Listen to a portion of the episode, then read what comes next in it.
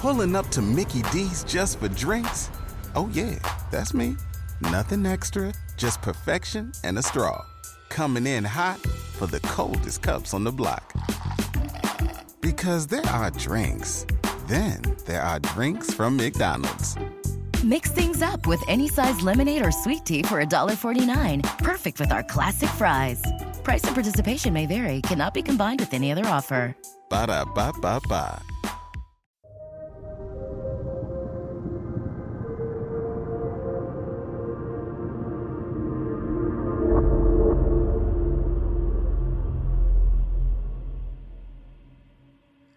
This incident occurred during my second year of college, sometime in the fall of 2002.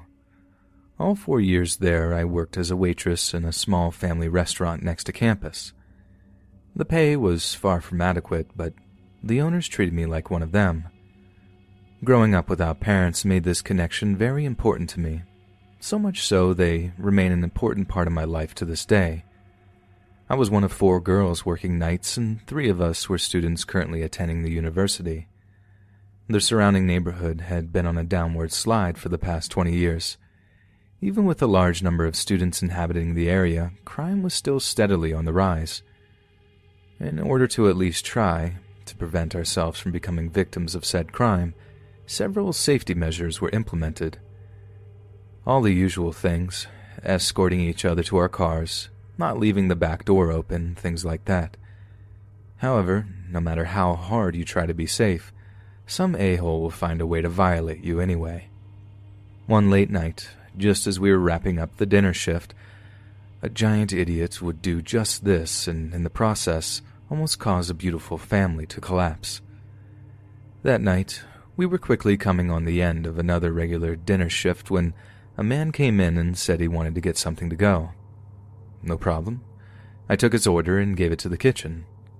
Working the kitchen that night was Matt, the owner's only son, and he wasn't happy when he saw it. He tried to throw it together as fast as possible so he could finish cleaning and head home. While he waited, the man paced nervously, looking outside repeatedly. This behavior seemed kind of shady, so I stopped my closing duties and began looking outside to see if I could see what he was looking at. It took a minute, but I caught sight of another man standing just out of view of the bay windows. This guy was dirty looking.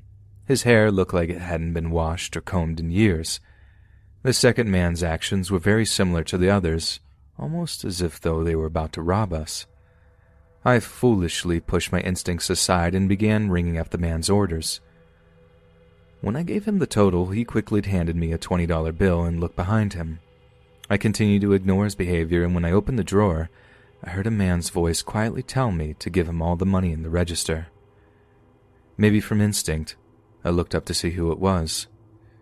It was all coming from the customer, and he was holding a handgun at my face. Keep your voice down and don't panic. Just give me the money and I'll leave. This entire time I had been the only employee in the front of the house, so he had me at his mercy. Every word he said quivered as it came from his mouth. His fear made mine even worse. I didn't need to be told twice. I grabbed every cent out of the drawer and was about to hand it to him when I heard Matt's voice coming from behind me. Did you forget something?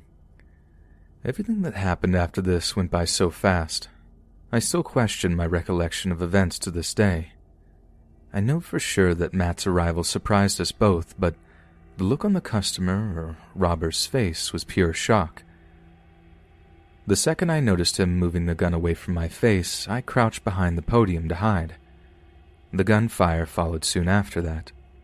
I wasn't sure if Matt had been shot at this point. I was still curled up on the floor with my arms over my head, very similar to a child hiding under the covers in hopes the boogeyman will go away. I don't know how long I stayed like that. A few seconds, maybe?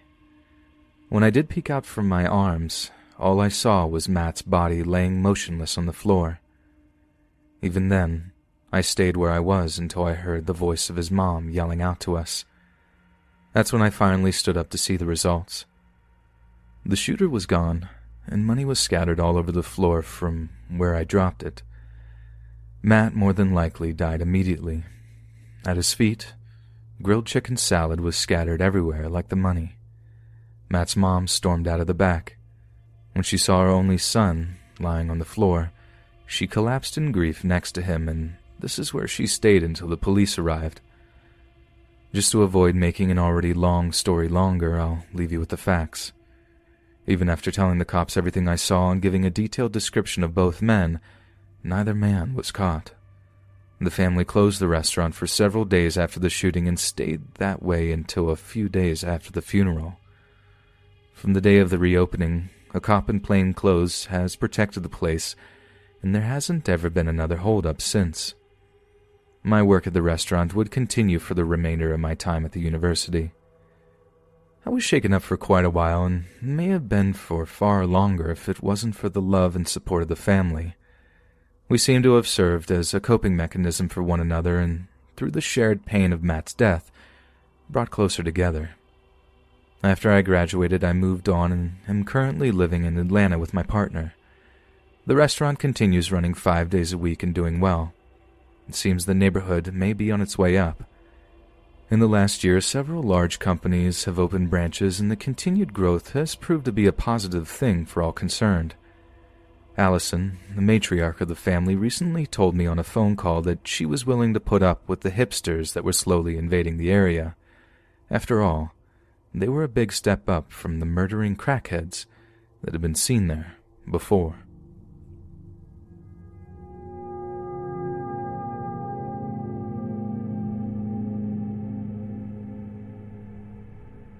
If I have my dates right, this happened on November 17th of 2017.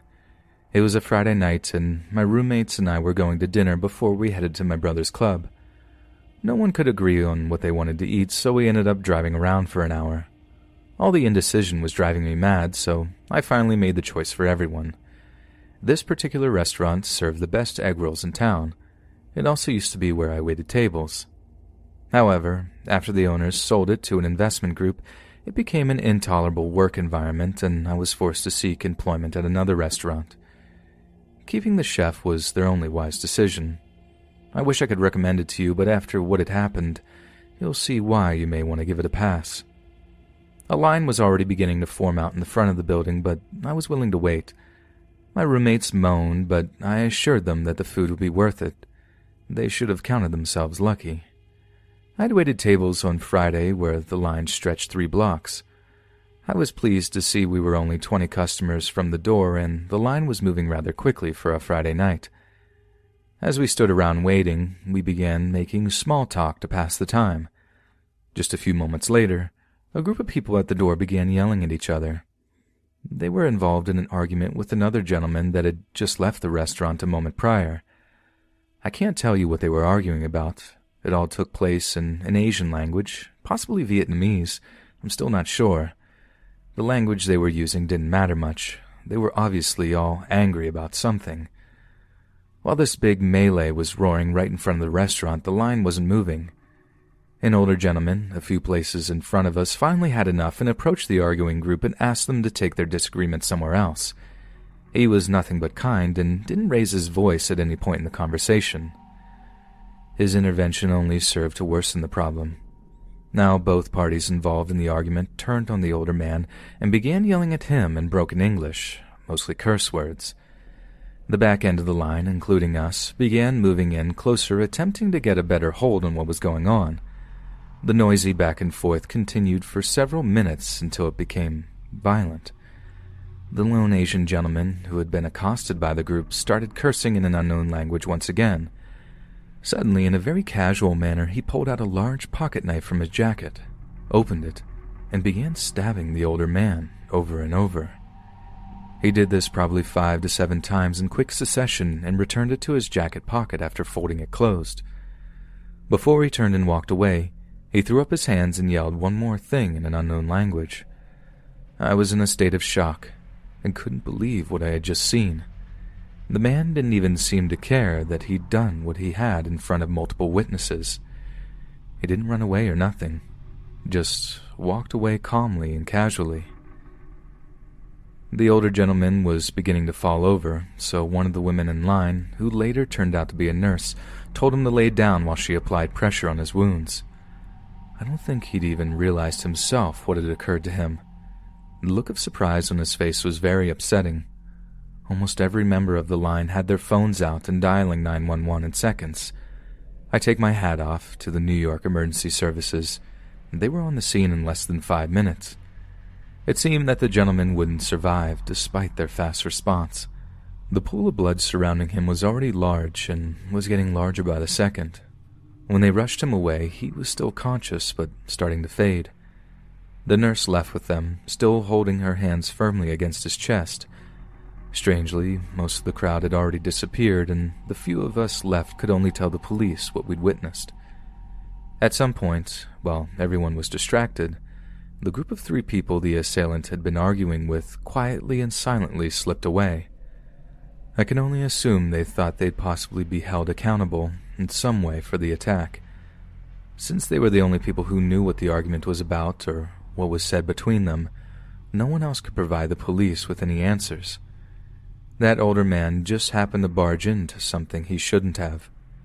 After seeing a man attempt to end the life of another man, I didn't have much of an appetite or desire to dance. Two of my roommates still felt like eating, so I left them there to get an Uber home while myself and Nita, my fourth roomie, returned to our apartment. We shared a small bowl of leftover spaghetti and crashed for the night.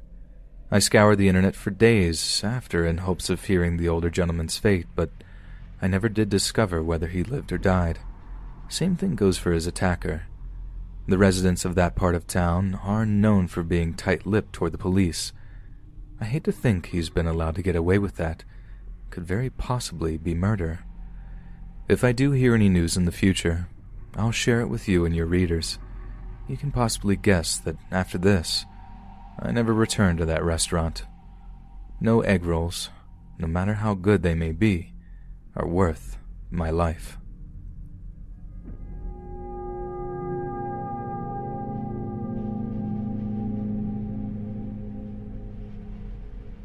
I'm not proud of how I behaved in this story, or to admit I was utterly clueless, but it happened.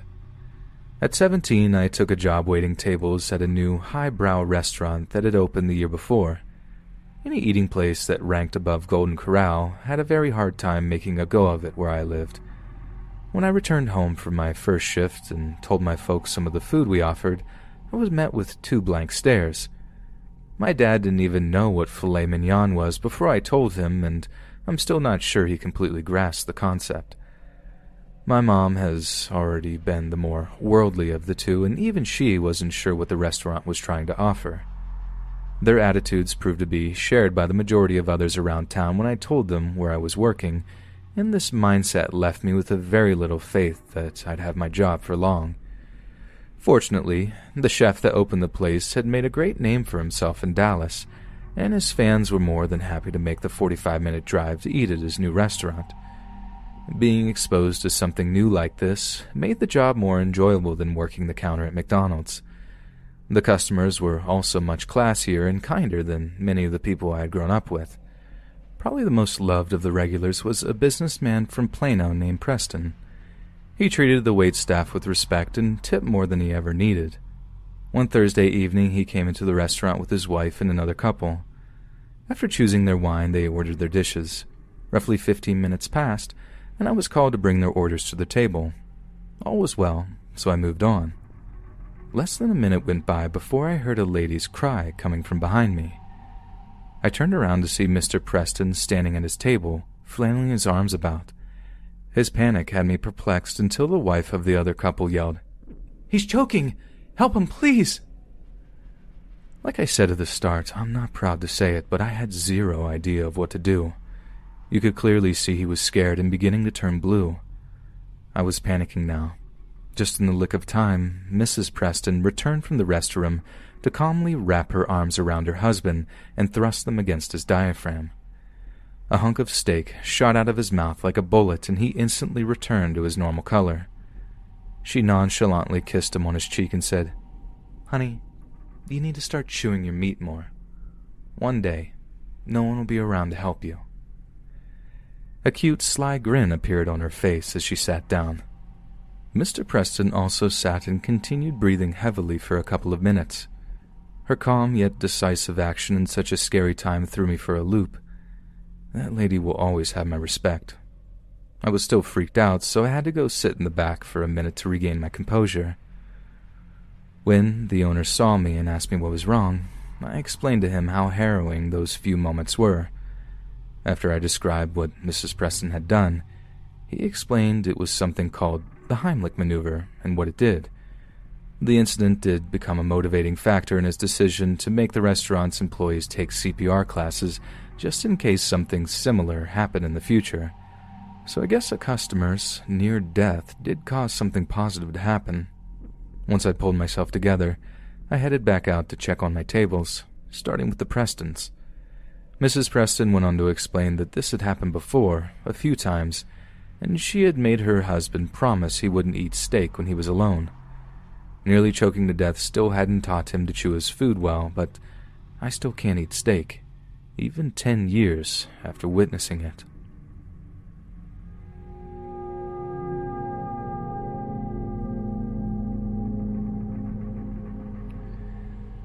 My first job waiting tables in college also just happened to be my first time meeting a person with mental illness. The place I was working at had this schizophrenic dishwasher named Irving. He was actually a very kind man, but I could see why his physical size may have intimidated anyone who didn't know him. I'd wager he was about six foot five, and his frame was what I would call husky, but he was by no means fat. His childlike manner meant you were virtually unable to dislike him, and many of his innocent takes on life make me laugh still. I happen to have a friend whose mother served as his caseworker for about a year. She told him that although he basically had the mind of a young child, on the rare occasions he became violent, he could do a lot of damage. Even after hearing this from a person who saw Irving on a clinical basis, I couldn't dream I would ever be in a situation to see him lash out. Our work environment was very light-hearted, and I can rarely remember an instance in which another employee, the owner included, ever raised their voices. Employee turnover was very low because of this. I'm sorry to say, however, the day I'd never expected to see happened before we opened on a Wednesday evening. The routine we dinner shift employees would follow was that we would usually arrive at 4 p.m. and never see the guys that came in the morning for prep. They usually came in around 8 and were done with their work way before the dinner shift arrived. The 1% of times we did run into them, it rarely went well. Two of the three guys were cool, but one in particular, Cliff, was a real jerk. This evening, Cliff aimed his venom at Irving. I'm not sure if he had a death wish or he was just stupid. Probably stupid, actually. But it seemed he mistook Irving's kindness for weakness and began talking to him in a very condescending manner. Hey, Corky, can you wash this pot for us? I want to get home before midnight, so hurry. Despite not yet being on the clock yet, he was more than happy to do it.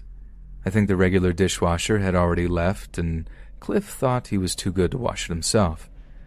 The other prep cook, Johnny, also happened to be the sous chef, and he was quick to tell Cliff not to be rude to Irving. Perhaps not solely for Irving's sake, but Cliff's reply showed the utter contempt he held for Irving. That dummy isn't smart enough to know what I'm doing. I'll be fine. No more than a second after finishing his thought, Irving made a fast turn and swatted Cliff with one hand, knocking him a few feet into the big double oven. The oven put off a lot of heat and must have burned Cliff badly. His screaming made my blood curdle. I just happened to be in the kitchen when this occurred, and it was my first and last time to witness Irving's anger. Cliff barely had time to acknowledge what was going on, and Irving didn't appear to be done. I don't know if anyone else was as terrified for Cliff as I was.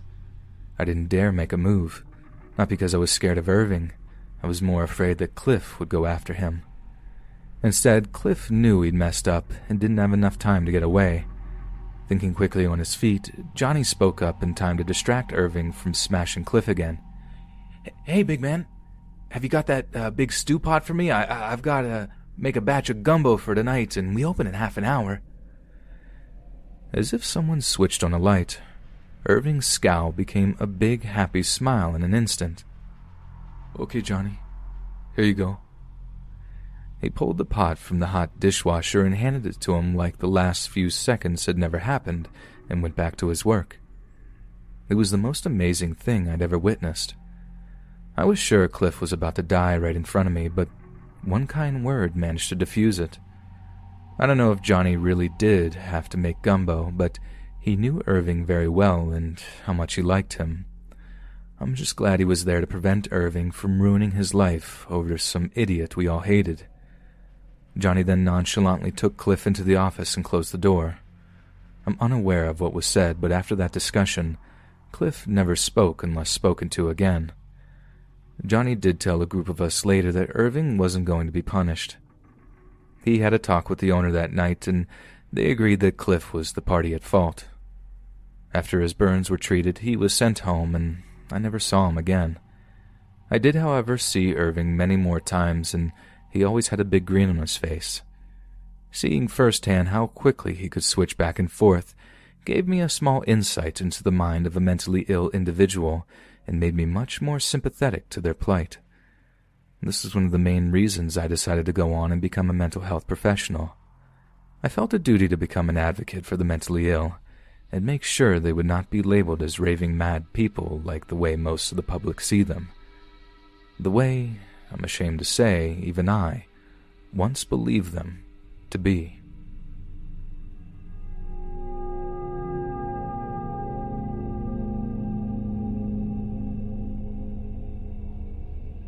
I'd gone the first 22 years of life without having any near death experiences and hoped to make it through the rest the same way.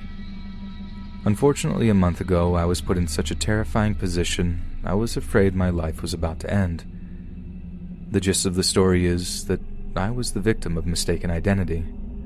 From what I've been able to gather in the interim, a former female employee was having a tryst with a fellow male employee, and her boyfriend or ex boyfriend I'm still not sure. Did not approve of the relationship. I want to start by saying that I never worked with or even knew the woman in question. Being a gay man, she wouldn't have been my type if I had. A couple of people that were around when she was told me that she and the man she was sleeping with had been fired a good six months prior to my employment. The unlucky coincidence appears to be that he and I shared the same first name and physical description. This had to have been why I was confused with him. A quiet evening in July, I was working, waiting tables, and just before 7:30, I got a single male sat in my section. He didn't look especially mean upon first sight, but he was a rather large man. I'm 5'11 and this man towered over me. Nothing was said at first. I took his drink order and when I returned with it, he confronted me about the affair. So you're the loser that's banging my girl, I asked him to repeat what he'd said and only got more hostility in return. You heard me, boy. Ginger told me about your affair last night. His demeanor terrified me. I knew if he wanted, he could easily destroy me. Fighting had never been my forte, and a guy his size would have no trouble laying me out. I did my best to assure him I didn't know his girlfriend, but this only made him angrier. Listen, you can deny it all you want, but she told me your name and what you look like.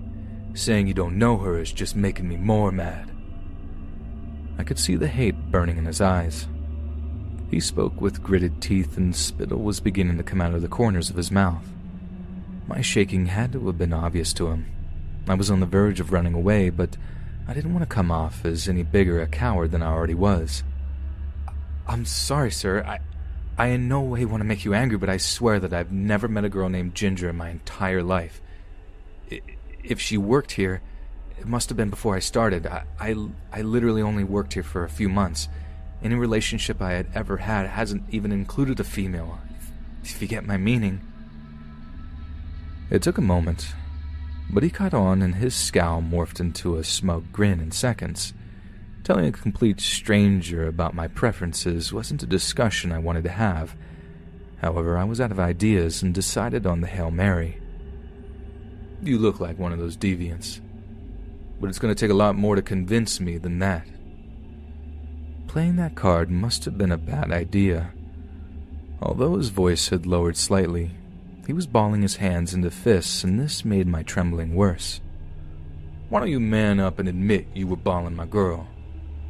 You got a whooping coming either way. If you admit it, I might be a bit easier on you. It was as if he hadn't heard anything I'd said since he first accused me. The whole time this had been going on, I hadn't been aware of what else was going on around me. Someone in the restaurant, perhaps a patron, had notified my manager what was happening at this table. He came around just as the man had threatened to assault me and interrupted the conversation. Excuse me, sir. I just overheard your threat toward my employee, and that is something I cannot allow customers to do.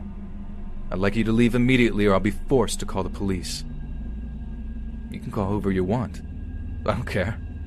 I'm just here to tell this little wimp I'm going to give him a stomping for banging my ginger. The manager's threat didn't seem to make any difference to the man. He was still just as mad before and wasn't showing any signs of leaving. Sir, if you mean Ginger, the girl who left here more than six months ago, I can almost guarantee you that this young man never had any interactions with her. Now, there was another young man with the same name as him that I was forced to fire the same time as Ginger. I inform every employee at the time they are hired that relationships between employees are forbidden especially when one of those employees are management. A rumor that they were violating this policy reached me, and when asked about it, they both confirmed it. Because of this, they were both terminated that same day. This young man is a new employee, and to my knowledge, does not know either of these two. Maybe you should go back to Ginger and ask her to be more specific about the situation. Like I said, I can't have people coming into my restaurant and threatening my employees. You heard the real story, so now you can leave.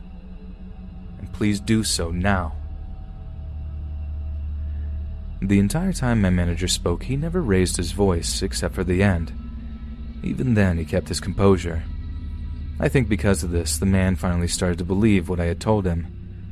He stood up at the table, and he must have been at least six foot five.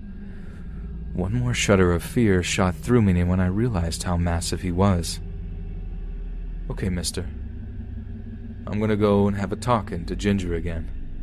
And if I find out you lied to me, I'm coming back and putting both of you down.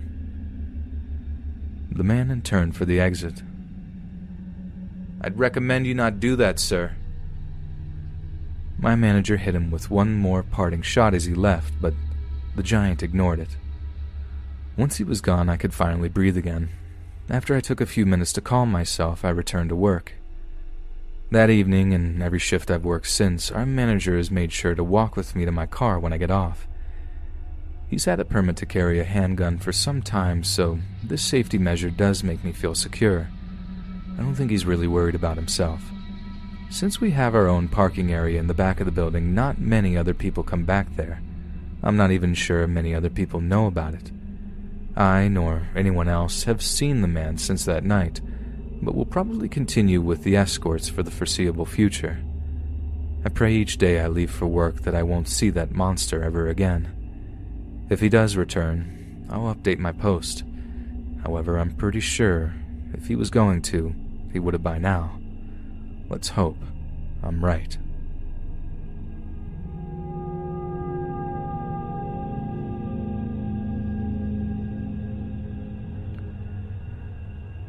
What I'm sharing may not be as serious as many of the other stories I've seen, but one recent incident in particular has led me to think I should reach out to someone for advice.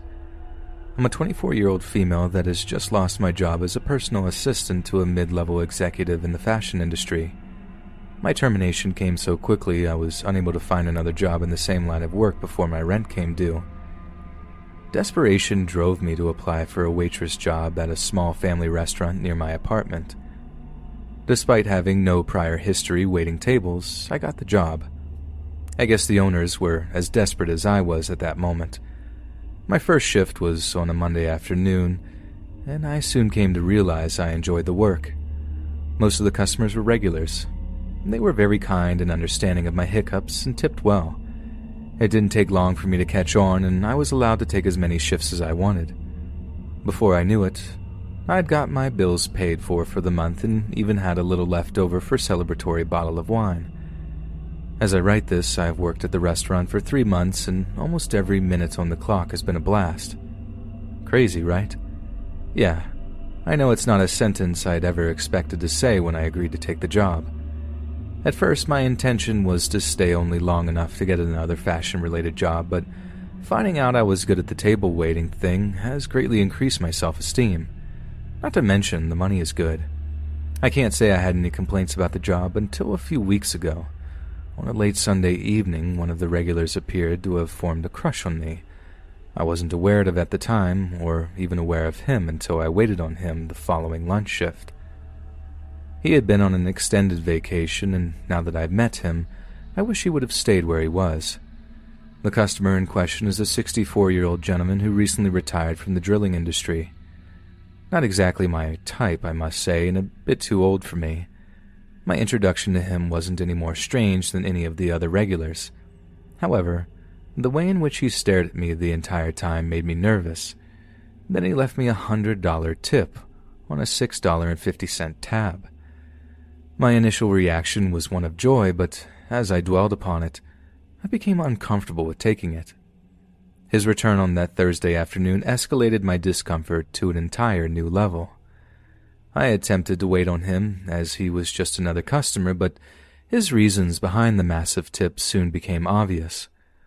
When I took his drink order, he asked me if I appreciated my large tip.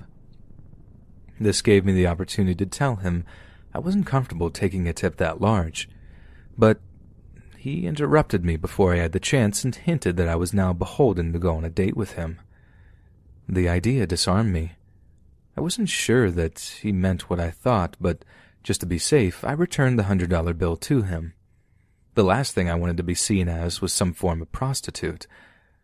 When he was young, some women who waited tables may have sold themselves, but this girl is no whore.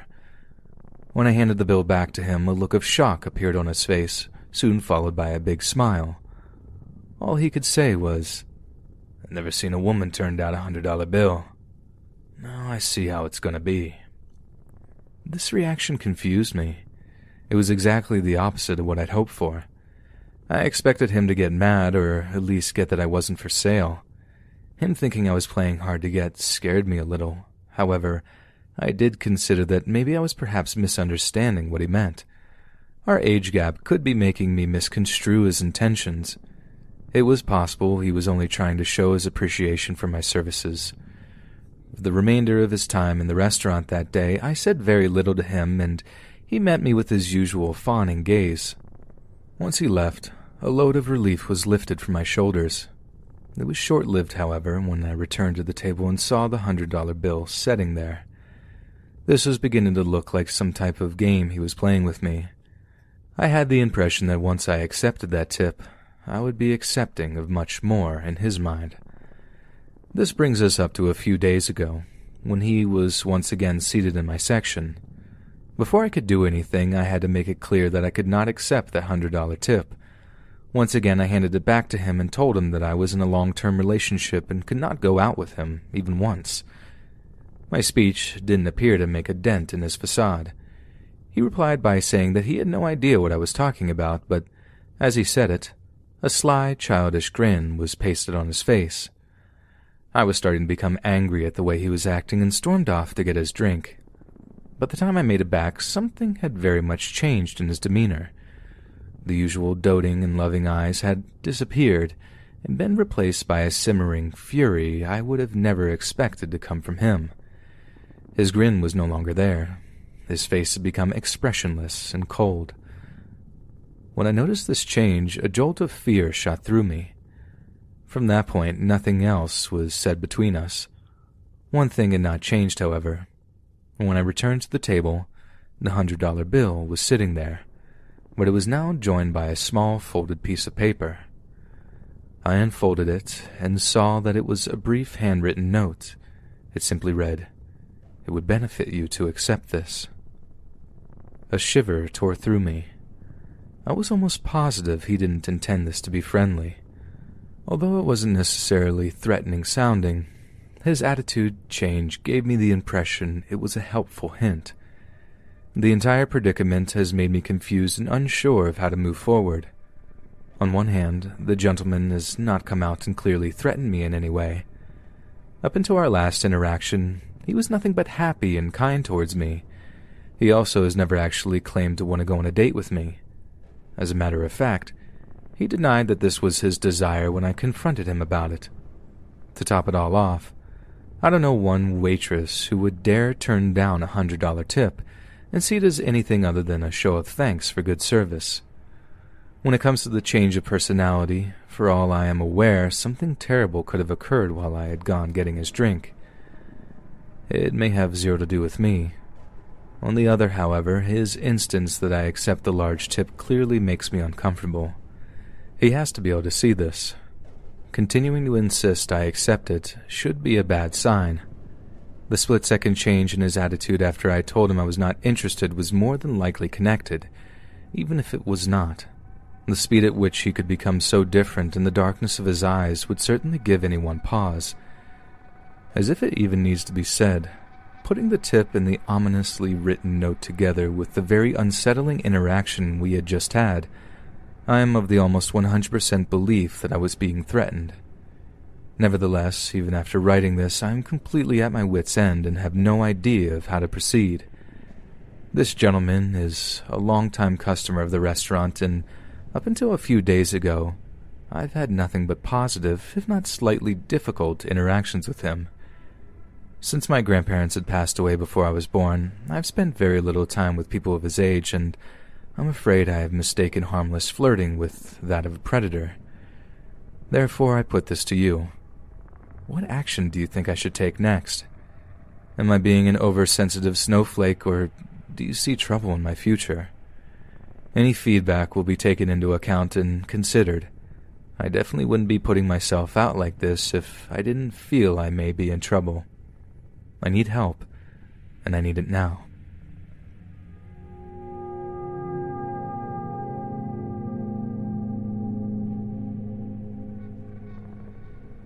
Nearly all men have a story or two of a crazy girlfriend in their history. What I'm about to share is my most recent and scariest encounter. Since I was 19 or so, I've waited tables in almost every kind of eating environment you can think of. My favorite and newest job is at a small Tex-Mex place in the hill country of Texas. I've been here a tad bit over two years, and it's proved to be the best paying job I'd ever had. Early on in my tenure, I started seeing, hooking up with whatever terms you choose to use, with another girl working tables here as well. Once it became clear what was going on between us, I was warned by several of the others to turn and run as fast as possible. I normally would have heeded their warnings, but I was already ensnared in her web. Being a somewhat shy guy, any time a girl appeared to be attracted to me, I fell pretty hard. And believe me, this girl was a looker. Seeing as I was too far gone, I was going to have to find out what made her so dangerous the hard way. The first clue came not long after we began dating. We had been hanging out around my place one evening, and she discovered some photos of an ex girlfriend. She played it cool and simply mentioned that the photos made her uncomfortable. So, being the fool I am, I volunteered to throw them away.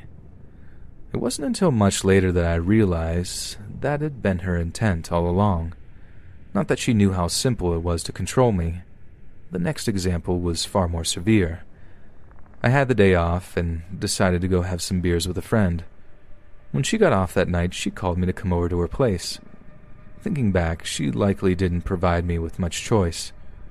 When I arrived, I mentioned what I had been up to that day. She finally showed her true self. Instead of voicing her concerns directly, she pulled the silent treatment on me.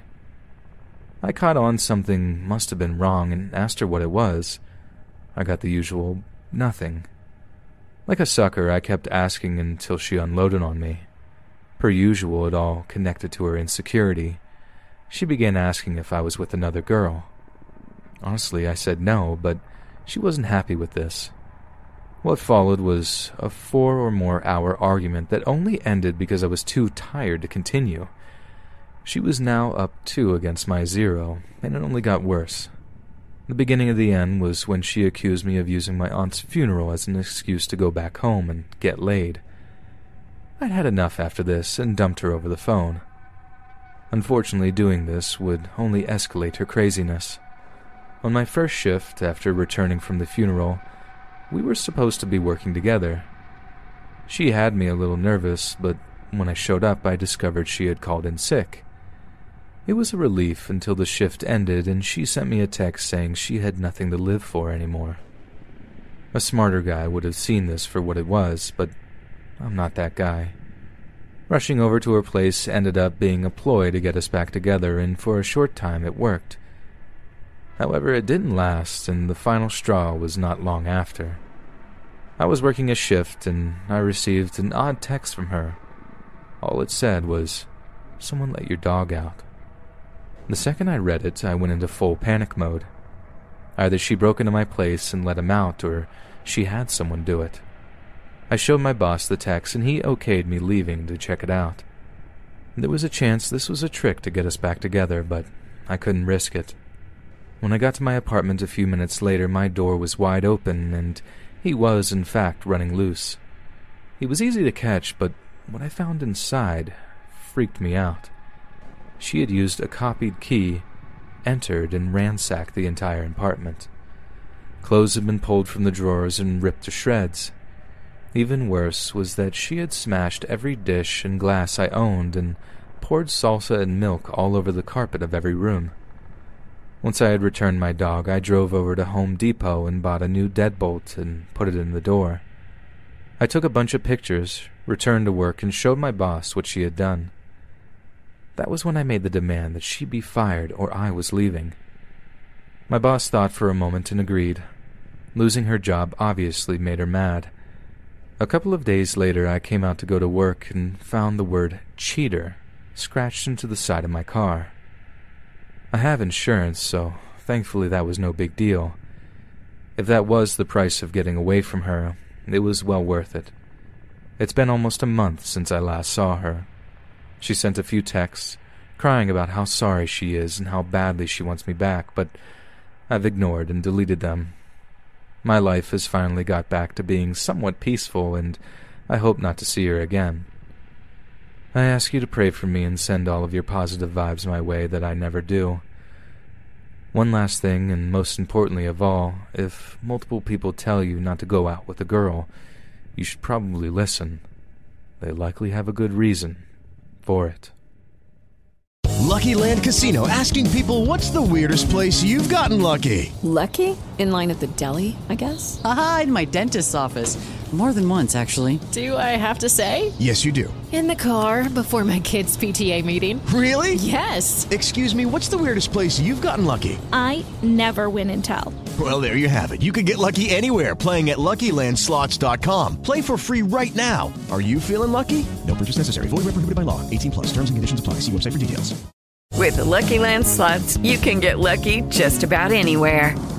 This is your captain speaking. Uh, we've got clear runway and the weather's fine, but we're just going to circle up here a while and uh, get lucky. No, no, nothing like that. It's just these cash prizes add up quick. So I suggest you sit back, keep your tray table upright, and start getting lucky.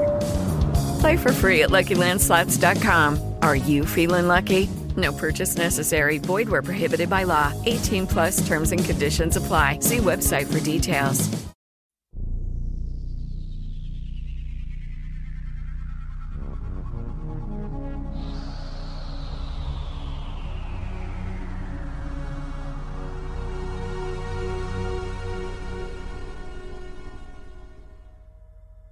Was roughly 19 years old when this story occurred. I'm a tall male around six foot one, and I was living with my parents at the time. For reference, I live in a fairly condensed region of my country, and luckily for me, I live on the more lavish side of town in a rather large house. However, due to where I am, burglaries and home invasions are not a rare occasion, and I knew at some point it would happen to me, but that didn't make it any less petrifying. My parents wanted to have a romantic weekend away as their jobs have kept them very busy and they felt very much stressed. I gladly obliged as I wished to have the house to myself so I could play games until my eyes went square. They gave me about 50 euros for food and essentials and quickly sped off to the awaiting taxi. The rest of the afternoon went fairly quickly, and a couple of hours passed, and I'm on my PC with a couple of my mates. I looked over at my bedside table and my dated alarm clock read 1 a.m. I slowly rubbed my eyes, and I decided I was too tired to continue playing my games. I told my mates that I was heading off and pressed the power button, listening out for the final sound of the whirring fan to die out. I headed downstairs to get a glass of water, but then, as I was grabbing the glass, I heard a slow, inconsistent tapping over at my window. This obviously confused me as it was so sudden, but the area I live in is known for foxes to try and get in to get food, so I checked the door. It was locked, and headed upstairs. The tapping eventually stopped, and I sighed a long sigh of relief as the sound was beginning to aggravate me. I was lying in my bed, trying to get to sleep, but roughly half an hour later I was awoken to the same scratching sounds. But this time, it was at my window. Now, I've read enough horror stories and creepypastas to know looking out my curtain was a horrendously horrible idea. However, this was bugging me, so I crept over to my curtain and slowly pulled it back, dreading what was on the other side. My stomach lifted as I was greeted with nothing, but at the same time I closed them, I heard the shatter of glass in the kitchen. I was terrified. I heard the sound of thick, heavy footsteps coming up the stairs. I snapped out of my frozen state and quickly closed and locked my door just as whatever was in my house got to the landing. I rummaged through my drawer, for something to defend myself with. I unearthed an old Swiss army knife that my dad gave me when I joined the Scouts years ago. All this time, this person is kicking at my door. I picked up the knife and jumped in my closet. Not too long after, I hear the sound of my door finally giving up and letting this person in. I looked through the gap. I saw a rugged man standing in my room, virtually foaming at the mouth with a rage that I had never seen before. His eyes were bloodshot, a deep crimson, and he was throwing my things, searching for me. I knew I had to act. I finalized on the idea that if this psycho came to my closet, I was going to stab him. He came over to my closet, and I knew the inevitable was going to happen. He pulled open my closet door, and I was greeted with this man who had menace in his eyes. I took no chances and plunged my blade into his chest penetrating through his bone, letting out a blood curdling scream before collapsing to the floor. I ran so fast out of my house I got carpet burn along the bottom of my feet. I rushed to my neighbors as quickly as I could and explained to them the situation, and they called the cops. I stood outside my house as they dragged the ragged man out. Needless to say, I stayed at my neighbor's house, as all this insanity was sorted out.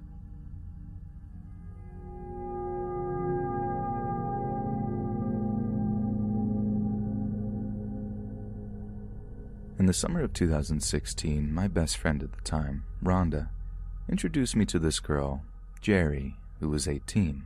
I was 15. I've got to admit that I was pretty desperate back then because within a week of knowing her, I said yes when she asked me out. Jerry was pretty and everyone has flaws, of course, but she had something off about her. The way she talked was in an odd, egotistical way. She admitted to many of the substances that she had taken in her life, that her dad was in jail for pretty much being a stalker, and that sometimes her ex would plead on a weekly basis to get back with her. As I said, I must have been desperate. We dated for most of the summer, and honestly, those three months weren't too horrible. We would go to each other's houses and hang out, and then go on adventures that she felt more comfortable enough to drive to and from, considering I didn't have a car at the time. Suddenly one day, Jerry said, I don't want to be with you anymore. With no explanation. Admittedly, I was a bit heartbroken, but she was eager to stay friends. After the breakup, there was a week of conversations between us that I believe were intentionally made to hurt me. She would still call me babe and other cute names that would feel like a dagger to the heart. One night, I told her to stop doing this because it only made the heartbreak worse. She acted like it was such a horrid thing to ask of her. We argued about it for hours, it felt like, and it ended with me explaining that I do care for her, but I've realized that I wouldn't want to get back with her after all of this. She seemed to switch demeanors and said she understood and wanted to go to sleep. I couldn't sleep that night for whatever reason, But around 3 in the morning, I get notifications of Jerry posting all over her social media about wanting to end her life. There were pictures of her self harming and others of lots of pill bottles, which both looked taken in her home. I texted her frantically, asking her to stop and get help, or I would call an ambulance. I was shaking so bad while she messaged me back slowly after each text. She tried to explain that I would be fine and she's just doing her thing. As I went to call an ambulance anyway, I realized all the time she purposefully didn't tell me her address. She only drove me there. I had no idea where Jerry lived. She consoled me that she ended up not taking anything and would go to sleep. Knowing that she wouldn't change her mind any further, I gave in to it but didn't go to sleep. Two hours later, Jerry sent a Snapchat of her by a stomach pump machine in the hospital, making some regular face in that stupid dog filter. She told me she was admitted into the psych department in the local hospital and would have to stay for a week. The last thing I told her then was that I hope she gets the help she needed, and I honestly meant it. A week later, she texted me and Rhonda trying to make time for us to hang out. I already didn't want to be with her, and Rhonda assured me she didn't either. Out of curiosity, I asked why she didn't want to. Rhonda explained to me that this girl was cheating on me with many people during our relationship and had a past of doing some serious illicit substances with her father before he was incarcerated. She knew well about it all and even showed me screenshots of Jerry talking to other people in beyond flirtatious ways that she had sent Rhonda, saying things like, He's cute, isn't he? Planning to never talk to either of them again, I texted back Jerry and told her to never talk to me again and attached the screenshots. She tried to explain herself, but I just blocked her. Later that night, as I was at home, probably watching some movie, my phone blows up with calls and texts from unknown numbers, cursing at me and asking me what I was doing. The one threatened me constantly, telling me if I don't give her the stuff back, I will regret it and never see the light. I was confused as the only thing I got out of the relationship was a birthday gift. Even if I blocked the numbers, there would be more rushing to call me names and harass me. I unblocked Jerry's number and tried to tell her that if she doesn't stop all of this, I'll call the cops. She cut me off almost immediately and asked me to come outside my door. I rushed to see that no one was in my driveway. I ignored her and continued, but she cut me off again. Come outside with the birthday present I bought you, or I swear you don't want to know what I'll do to you, and hung up. I looked in every window until I saw her black Jeep Patriot parked by the road in sight across from my house. I picked up a stupid box of essential oils I got from her earlier in the relationship, along with my mace, and stood by the door. Since it was visible from the road, I just waited there. There was no way I was going to walk it to her. I saw her start her car and pull into my driveway. Shaking for my life and with mace ready to be sprayed, I walked to the car and handed the box through her window. Jerry was laughing along with a couple of her friends that I've never met, who all had that look that addicts do. While they looked at me like I was some food platter, she pulled out of my driveway fast, almost running my feet over. I didn't hear anything from her, only things about her. Rhonda had also dropped her and told me that Jerry would sit in front of her work for hours, just staring at her through the windows. However, sometime in the next fall, Jerry tried messaging me on Facebook, attempting to make things mutual. I blocked her without any replies. Then, one night in the next summer, I was scrolling on Instagram until I found this post from a spam account that talked about cheating on their boyfriend in a very casual tone. I looked through the posts, trying to understand why they would do such a thing, or even better, who they were. I had a belief that I was following this account for a long time, maybe two years even. Their captions consisted of emotional poems and regular spam things, like complaining about everything. It wasn't until around the tenth post I realized how familiar this sounded. There were poems about days I had spent with Jerry and things we had said to each other. But there were poems about hurting me, literally ripping my heart out because I didn't deserve it. I was horrified, asking what I could have done for her to feel that way. I didn't call the cops only because my parents don't feel comfortable doing that sort of thing, but I felt in danger. I confronted Jerry through private messages telling her to delete everything and leave me alone. She took it as a joke, explaining how I have no hold over her now that we're apart. My friends and I reported the account until it was taken down. To this day, those poems keep me up some nights, describing the specific ways and all the different things that she was going to do to me, even where and how, like it was planned to do so. I told my mom about it finally a year ago when a package was sent to me in the mail from her. Essential oils worth around a $100 with a note saying, I hope you still want these like I still want you. My mom took it lightly, explaining that they're only words and she won't do anything. I just know that every time I spot a black Jeep Patriot, my heart skips a beat.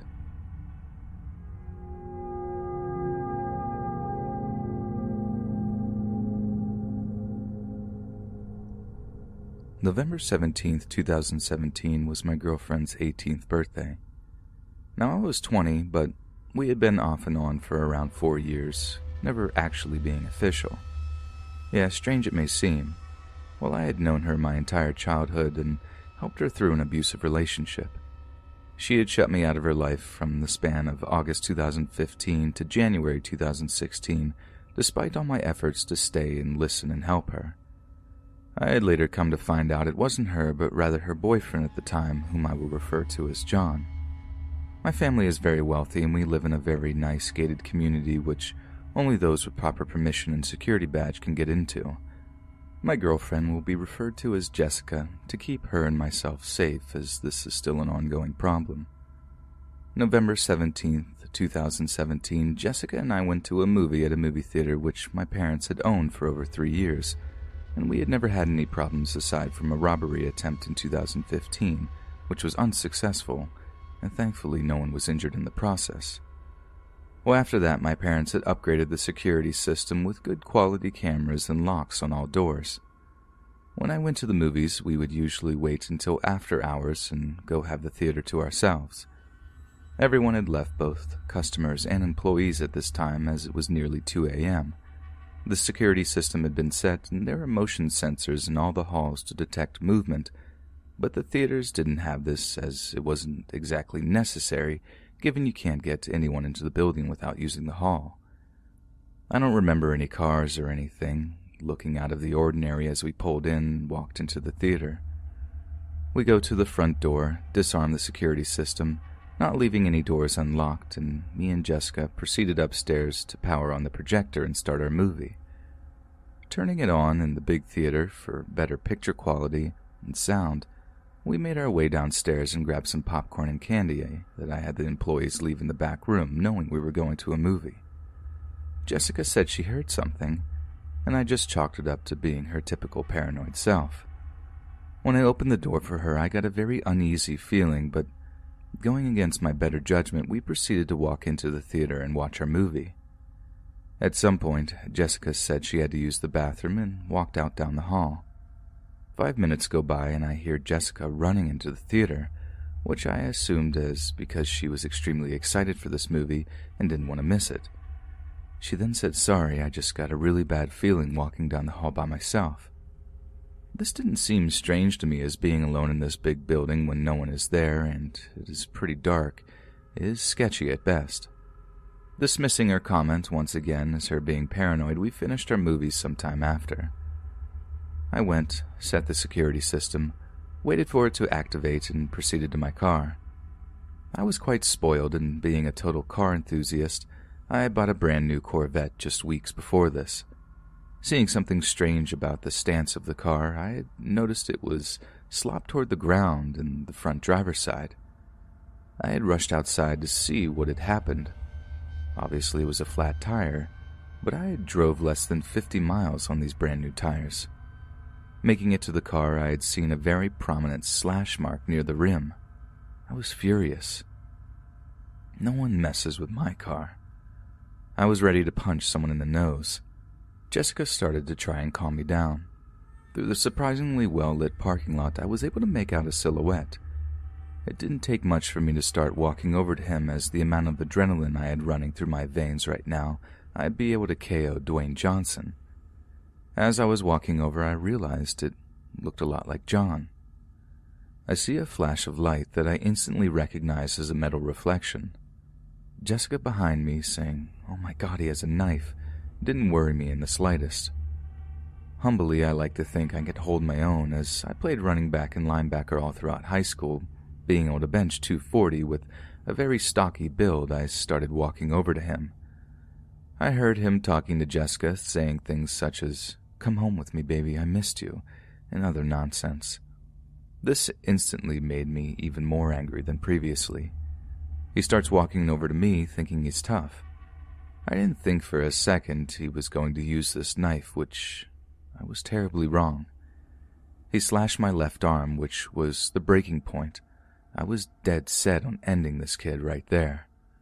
With two hits, he was on the ground with a crooked nose and a broken jaw.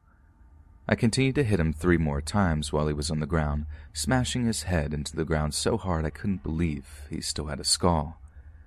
By this time, Jessica had called the cops minutes before and managed to pull me off him. The cops got there and called the paramedics. They took the knife and put it in an evidence bag, taking him back to the hospital, and paramedics patching up my arm before I went in to eventually get 32 stitches and had to get surgery because of the nerve damage I had suffered from his knife. The cops took Jessica's and my statement, took pictures of my car and everything else that had happened. Pulling the camera footage showed just how in the wrong he was, as well as him slashing my tire and my arm.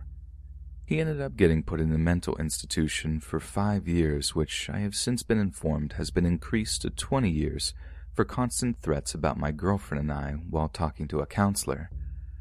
After he had been checked into the hospital and put under police surveillance, other officers got a warrant to search his apartment. In his apartment, they found photos and videos of stuff he did to my girlfriend while they were dating. He would give her sleeping pills and roofies and take advantage of her. At the time, she was only 16 and didn't even know about it. She still isn't aware of everything he did because I informed the detectives and talked through it with her parents to give her time to recover before telling her what happened. John, I swear to God, if I ever see you again, no matter how changed you are, you won't be taking another breath.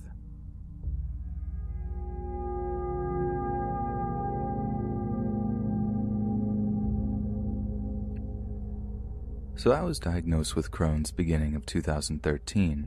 During my first major flare-up, I lost my grandma on my mom's side and my papa on my dad's side. Though losing both was heartbreaking, I had a stronger connection with my grandma because she was the only grandmother I had gotten to know growing up. Both of them had always had a way of making people around them feel at ease. My grandma made you feel at home and loved, then my papa was someone you know would go to the ends of the earth for you. They always had a scent that lingered around them. Grandma always smelled of Chanel, and Papa cigarettes and motor oil. Now, after their deaths, I continued receiving treatment for Crohn's and for the most part had it under control till about 2017 when another flare up landed me in the hospital. I was in so much pain that no pain medication would work. I was brought into the ICU for pain treatment while waiting for surgery. Turns out that my bowel was so inflamed that it had swollen shut a whole three foot section. If I had waited any longer than I did, it's likely that I would have died. I was brought into surgery, a complete ball of nerves, but just before they placed the mask for the anesthesia on me, I caught the scent of Chanel. It took all my fears away and honestly left me so relieved that I could feel tears coming. I had asked the nurse standing above me who was wearing the perfume. I wanted them to know how much that meant to me to have that thought of my grandmother. She looked down at me, sort of confused, and told me that they weren't allowed to wear perfume when they knew they were on call for surgery. Then the anesthesia kicked in, and I was out like a light. The surgical team probably thought I had gone a bit loopy from it and the painkillers, and they went on with the surgery. The next thing I remember was laying down on my back. The room I was in was warm, and the light was more of a golden hue than electric lighting, like a room filled with sunlight. I could feel my body wanting to rise from the table, but I felt multiple pairs of hands holding me down. The two strongest at my shoulders, and I just knew that it had to be my grandma and papa. I have had ideas who the others were, but I won't get into them right now. I could feel one of my grandma's hands stroke my hair softly. All I knew for certain was that they didn't want me to go somewhere, that they were fighting to keep me on that table. All of a sudden, I could feel my body become heavy, sink back into the table, and things going black again. I woke up again a couple of days later in a hospital bed to the noise of my mom and dad having a fit toward my doctor and surgeon, my now husband holding my hand, praying over it. Side note, my husband isn't religious. That's how scared he was. To have a former U.S. Marine that scared really shocked me later on. This is where I find out that something had gone wrong during surgery. From what I gathered, I had a bad bleed that almost lost me too. Before I could process any of it, I spoke out in what must have been a rasp because it freaked everyone out in the room. I looked toward my mom, told her that she needed to stop. She was making a mountain out of a molehill. She turned white. No one has said that since her mother passed away. Quickly, though, she and my dad hurried over to me, and I spent the rest of the week in the hospital, in and out of it because of the painkillers. But that isn't the end. I was taken to my parents' home for rest. The entire time, I would catch glimpses of my grandma and papa throughout the house, and I wasn't the only one to sense them. My dog would stare at them from time to time. I felt like I was safe and healing well till one day about a week after I released. Now, I never liked the smell of cigarettes that clung to my papa, and sometimes when I was younger, it made me sick. I started to get really sick, throwing up nothing but fluid, and was in horrible pain worse than before the surgery. I was so uncomfortable that I couldn't get comfortable, and in so much pain, I kept telling my mom that I wanted to be put out of my misery. The entire time, I could smell my papa's cigarettes.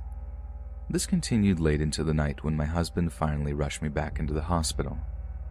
Turns out my pain was due to a large blood clot in my portal valve. This feeds blood to the intestines and liver. I was only 23. This type of thing doesn't happen to women my age, or at least I thought. Turns out I do have a blood clotting condition. With my surgery and disease, it put me at higher risk. I have decided that my papa was trying to send me a message.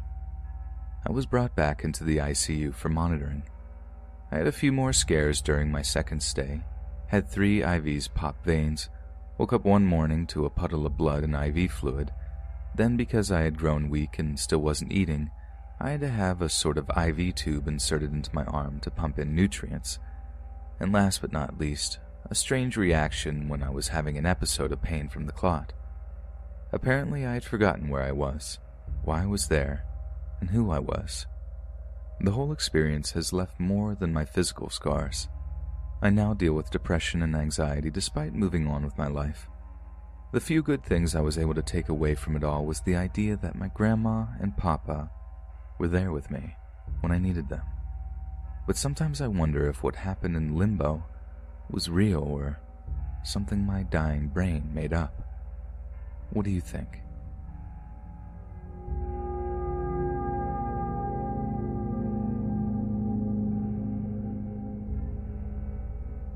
This happened about a year ago, but nonetheless, I'm still freaked out by it on the daily. I work in a pretty known store in the local mall. I've been working at the store for going on about six years now. We sell a lot of random items. The store is known for having wacky things in it things for commercials, infomercials to Facebook, Instagram ads, and more. While working here, I've seen my fair share of mall rats, druggies, creeps, and just all around weirdos. The mall is in a pretty terrible side of town, anyways, so I'm used to it. I've had my number asked for a handful of times, and some things that have made me call security, but I never really think too much about it and carry on with my days. On this particular day, I had a few regular customers and a few new ones just wanting to check out the store. A man and his daughter walk in, the dad being actually really good looking and his daughter is awfully cute. I proceed to help them with some questions about toys and even start talking to the daughter, asking what toy is her favorite, making conversation. He ends up buying our toys that were buy two, get one free, but you have to be part of our program to get the deal, which means we input your name, phone number, and email. This will all come together later, however. They leave, and I proceed with the day. A few days later, I'm back to work with the regular 2 to 9 shift. I don't work full time, so when I have days off, they're usually in a row. My manager leaves at 5:30 every day and I'm on my own from there. Just the simplest tasks like answering the phone calls, ringing customers in, you know, retail. About halfway into my shift, I get a call on the store phone. At this point, I'm the only one working, so I answer with the usual useless spiel. It was a man asking about one of our most popular sellers, a pain therapy system. Nothing out of the ordinary, as I usually get calls about this item. I continue telling him how it works and the cost of it. As I'm talking, the man stops me and says, Are you the pretty girl with the glasses and long brown hair? Well, I am the only girl that works in the store and that has long brown hair and glasses, so I say yes with hesitation, and he says, What's your name? My daughter loved you the other day. I also think you're gorgeous. Wondering if you want to go out for coffee sometime. I smile and say, My name's Anna. Thank you, but I do have a boyfriend. I genuinely do have a boyfriend. I automatically thought about the man from the other day and put two and two together. For the sake of privacy, I'm not going to use his real name and just call him Richard. Richard then says, Of course, a pretty girl like you is a boyfriend. But coffee doesn't hurt, does it? I'm a quiet girl and don't really like many friends, and something just felt off about this guy. I couldn't really put my finger on it. I didn't want to disrespect my boyfriend at the time and go out to coffee with this guy, so again I said, uh, I'm sorry, I don't think my boyfriend would appreciate that. Is there any more questions about the pain therapy system I can answer for you, though? With slight anger in his voice, Richard says, Yeah, if you could hold one for me, that would be great. I'll be there within a few days. After the phone conversation, I look down at my cell phone on the counter and see I have a Facebook friend request from six minutes ago. It's Richard. I get creeped out because I know I for sure didn't say my last name to him, and we would still be on the phone while he added me, so that means he dug through all of the Annas in the city just to find me. Around two minutes later, I feel a vibration, and it's a Facebook message. You guessed it, from Richard. The message entailed God, you're so gorgeous. You really won't go out for coffee? You look unhappy in your relationship, and I think you could do much better. Me sitting there reading this, I couldn't believe the nerve he had to say these things. What does this guy want from me? I mark the message as unread, trying to give off the hint that I don't really care. The next day, I had the morning shift and worked 9 to 5. Around 10 a.m., Richard strolls in, I think, ugh, great. He buys the pain therapy system and storms off in anger. Weird, but okay. All I can think is, how does he know when I work? How did he know when to call? Curious, I go through the phone's caller display and notice that there was a number that called quite frequently over the past few days and went to Richard's account on the computer and the numbers lined up. My coworker's shift starts at 2, and when she came in, I asked her if she had answered this number the other day when she was working. She said, Yeah, I picked it up uh, every time and no one was on the other end. That means Richard called to make sure I was working until I finally picked up the one day.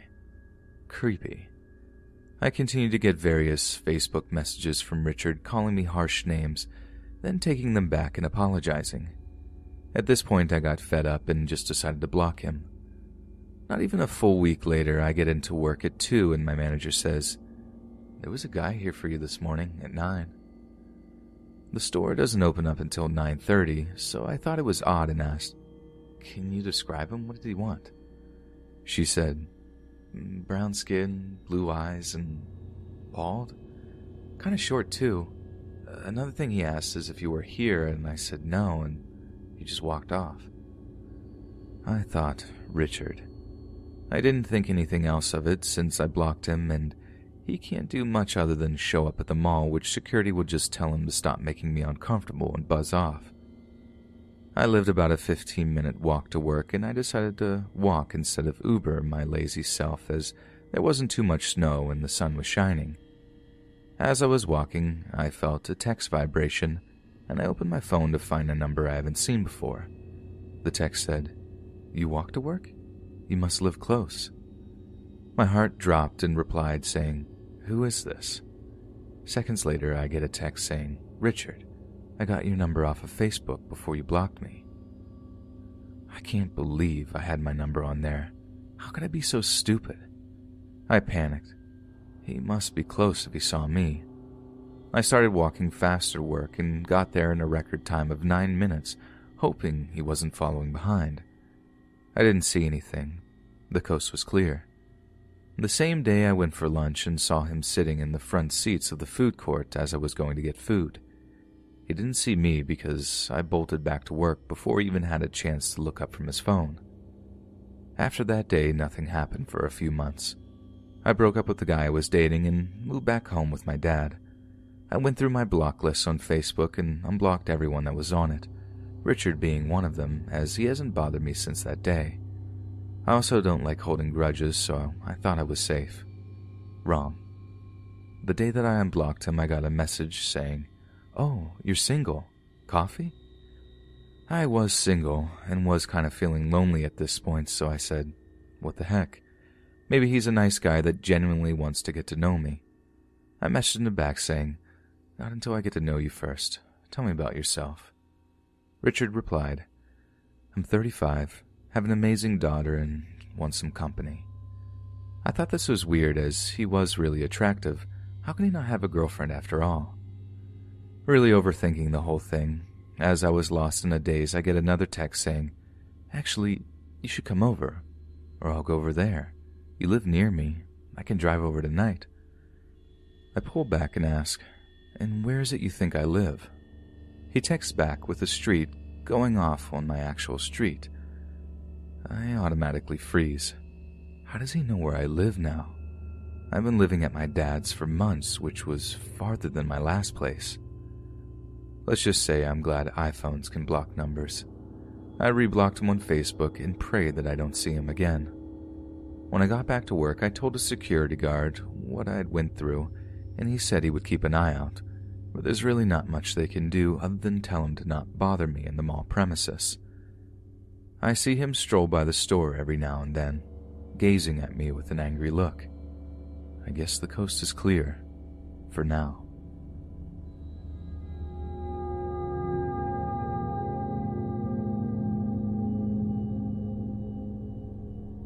I live in a rural area in the Midwest, one of those areas that has nothing but acres of land around you.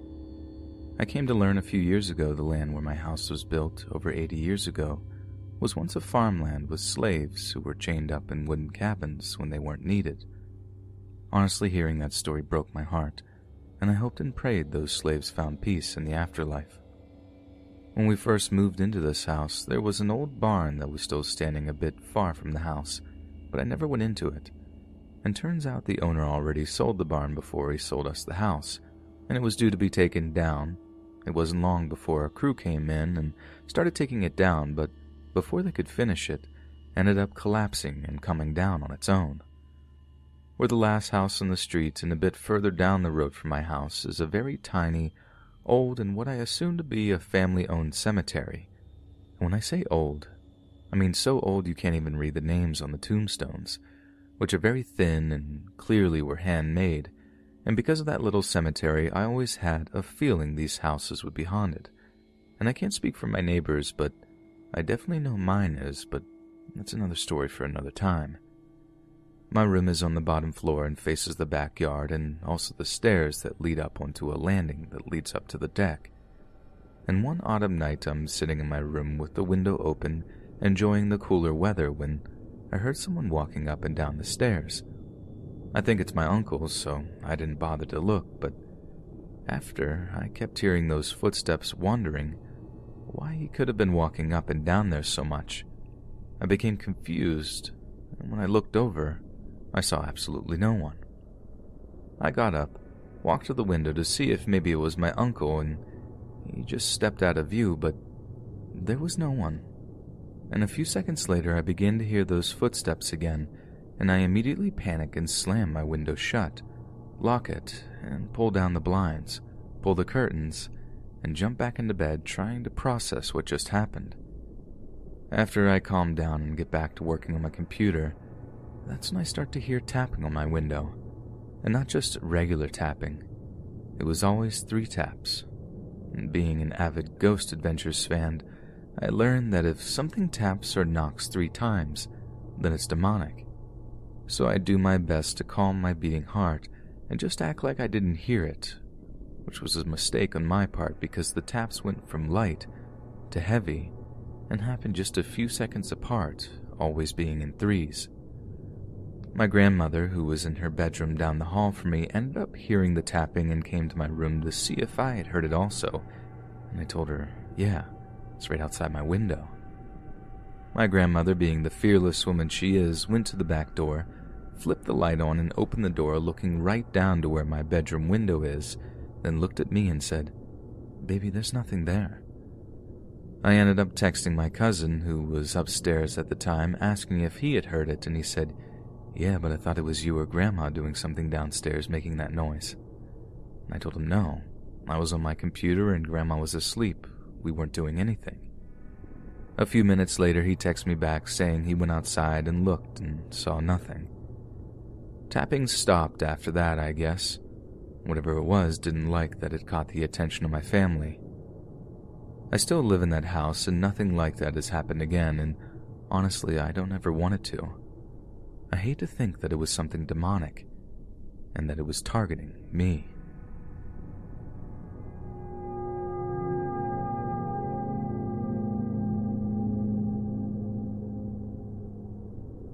October 25th, 2015 was the worst day of my life. I lost my best friend, my dad. They started off normal.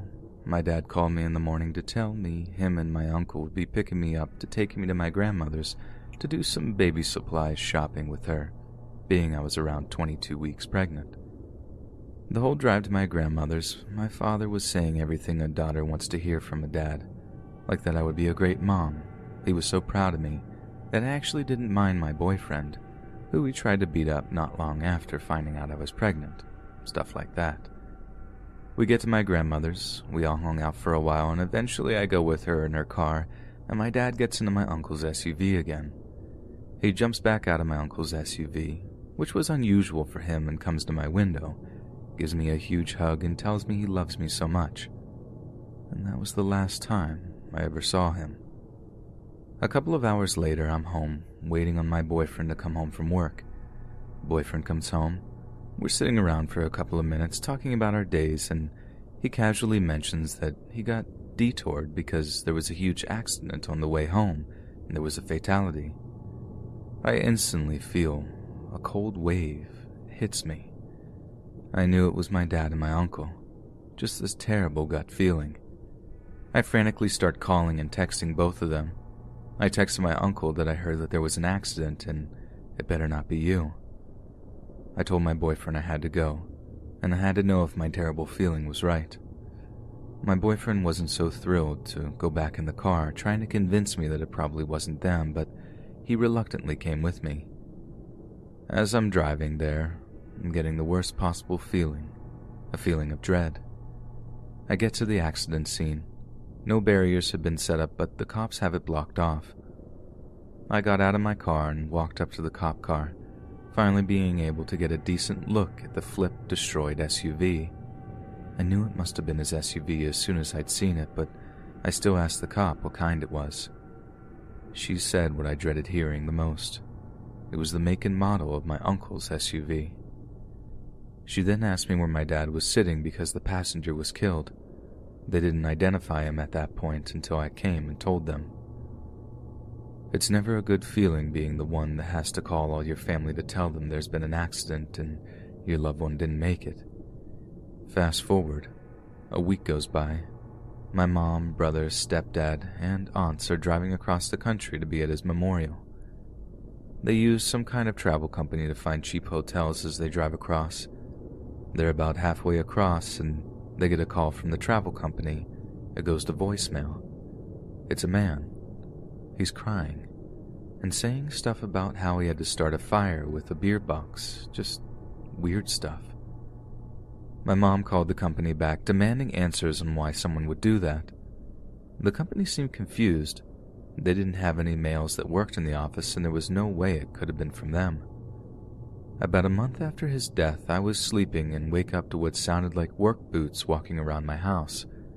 I get up to check. I look around, no one's there, door's locked. I go use the bathroom and crawl back into bed. I wasn't too concerned about it, maybe it was just the cats. Sometime after I fall asleep, I had a dream. In this dream, my dad was walking around my living room in his work boots. He was crying and saying how sorry he was about everything that happened. My dad's work boots was one of the few things I had of his. They had been sitting by my front door.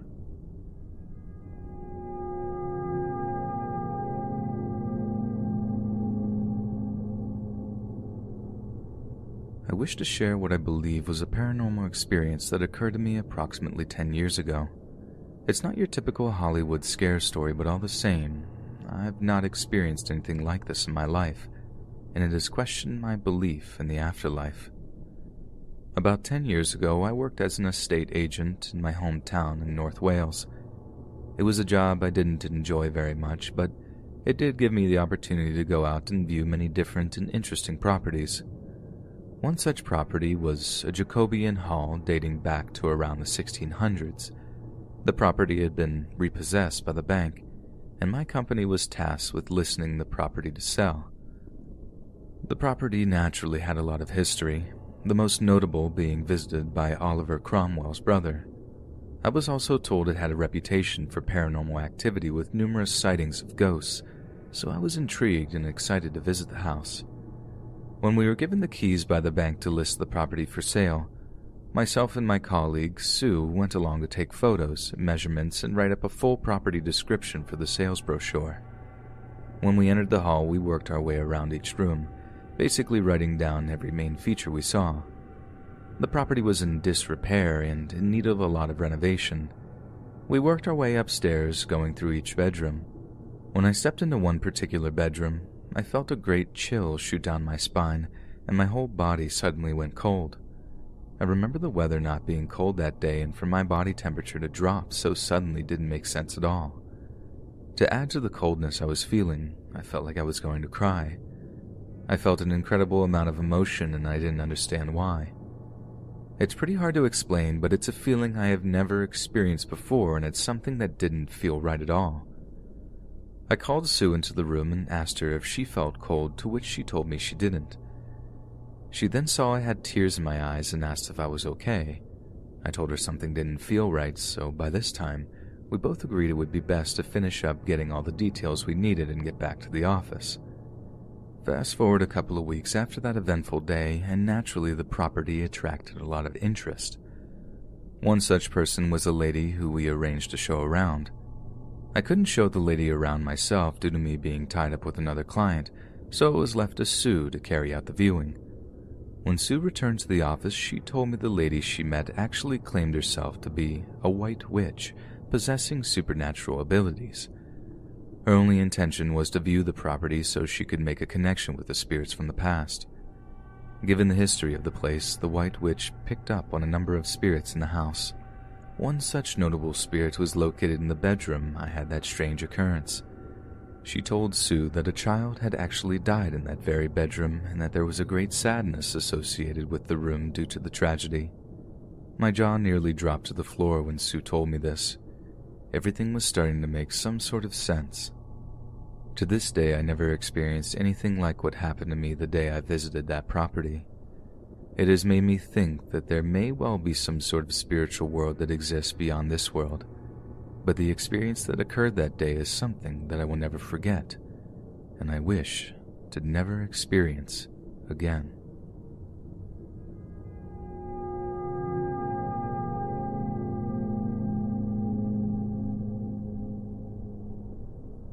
This story took place when I was around 12.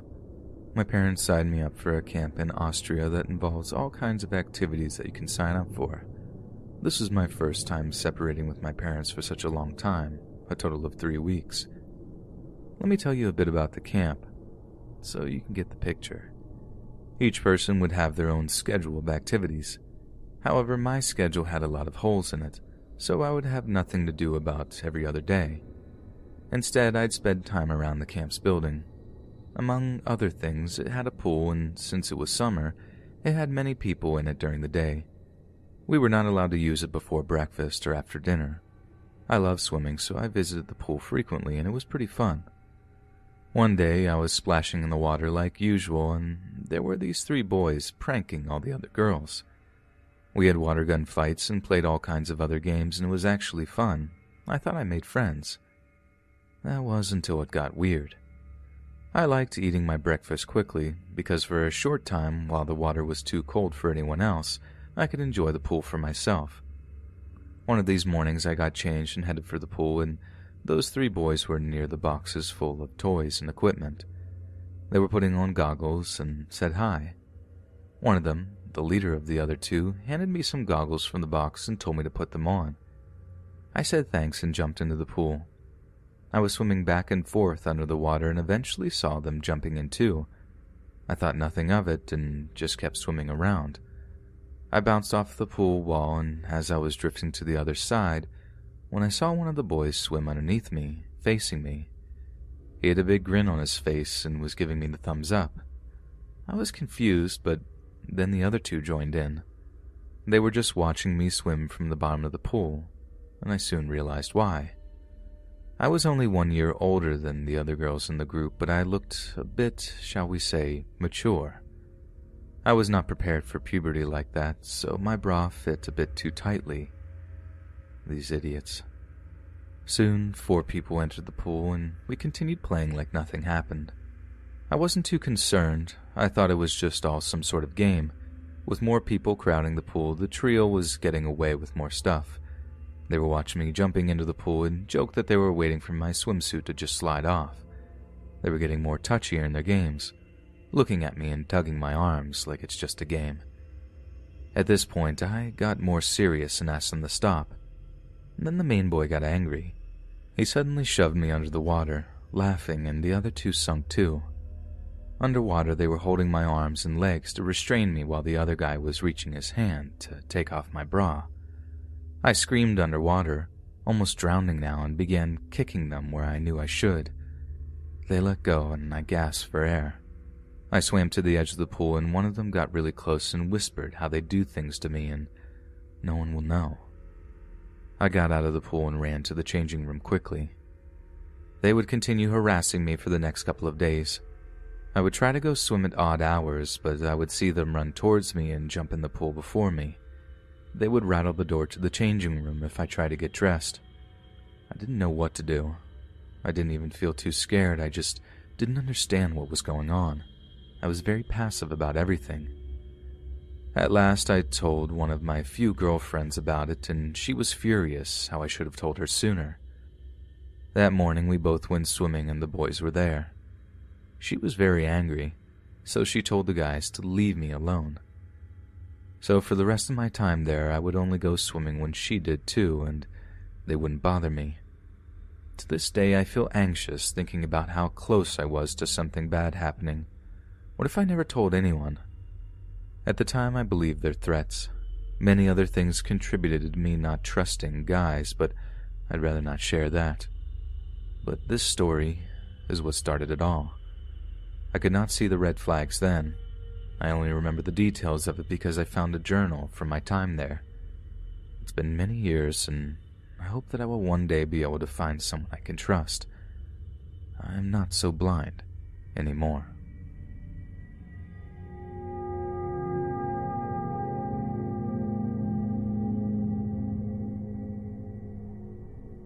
A few months back, I had met a guy in the woods. Bad idea, I know. I asked if he was some sort of killer, and he responded yes. Fast forward to almost a half a year later, we are happily dating, and he is by far the best person I had ever met.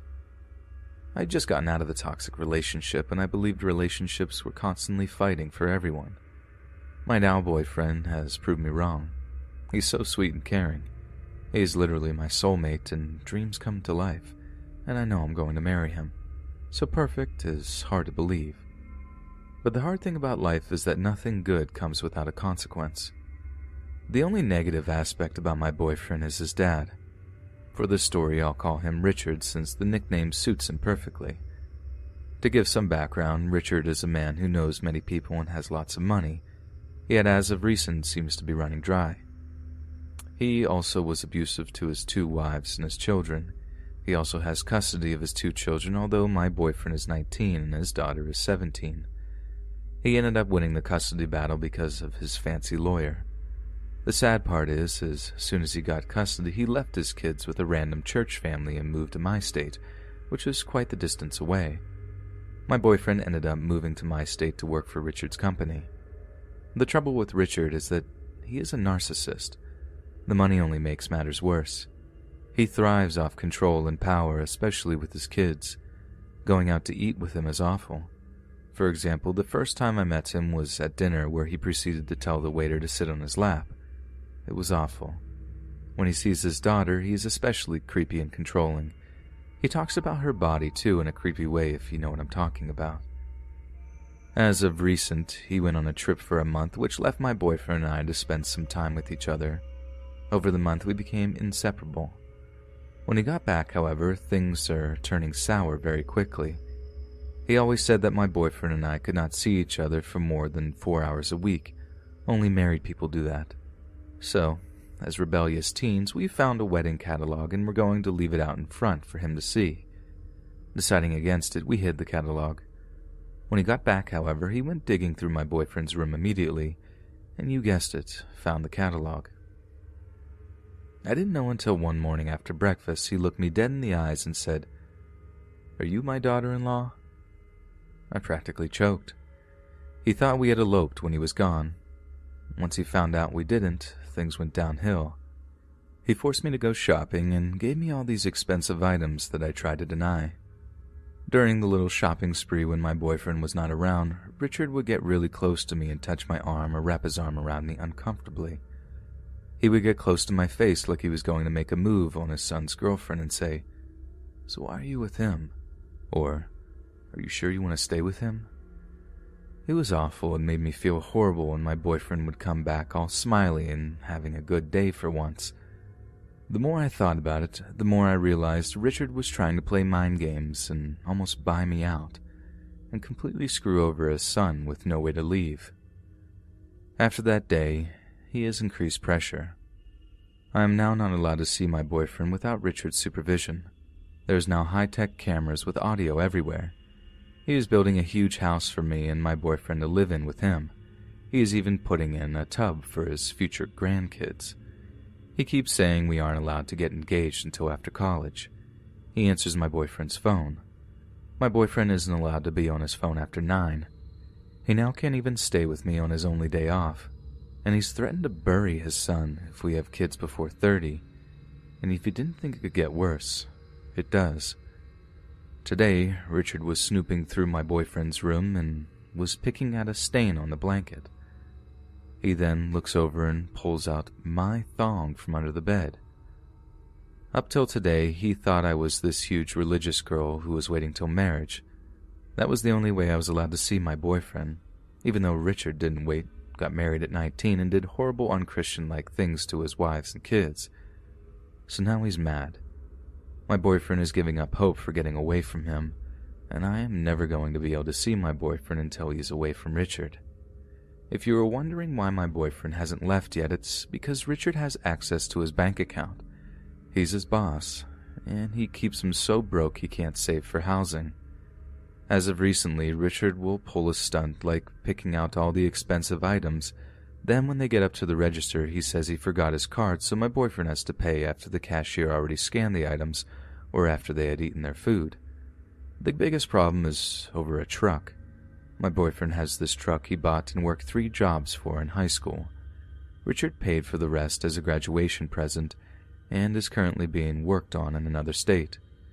This truck is everything to my boyfriend, and there is no name on the title as of now.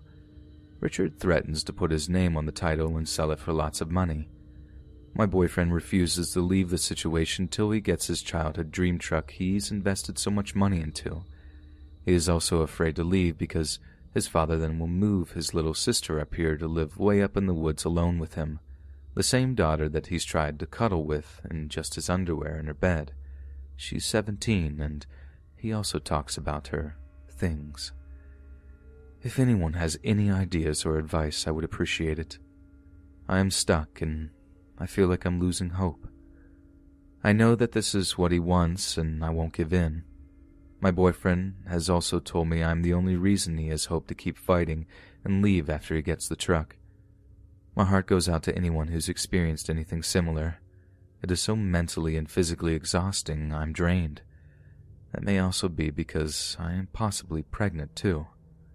I will update as things progress.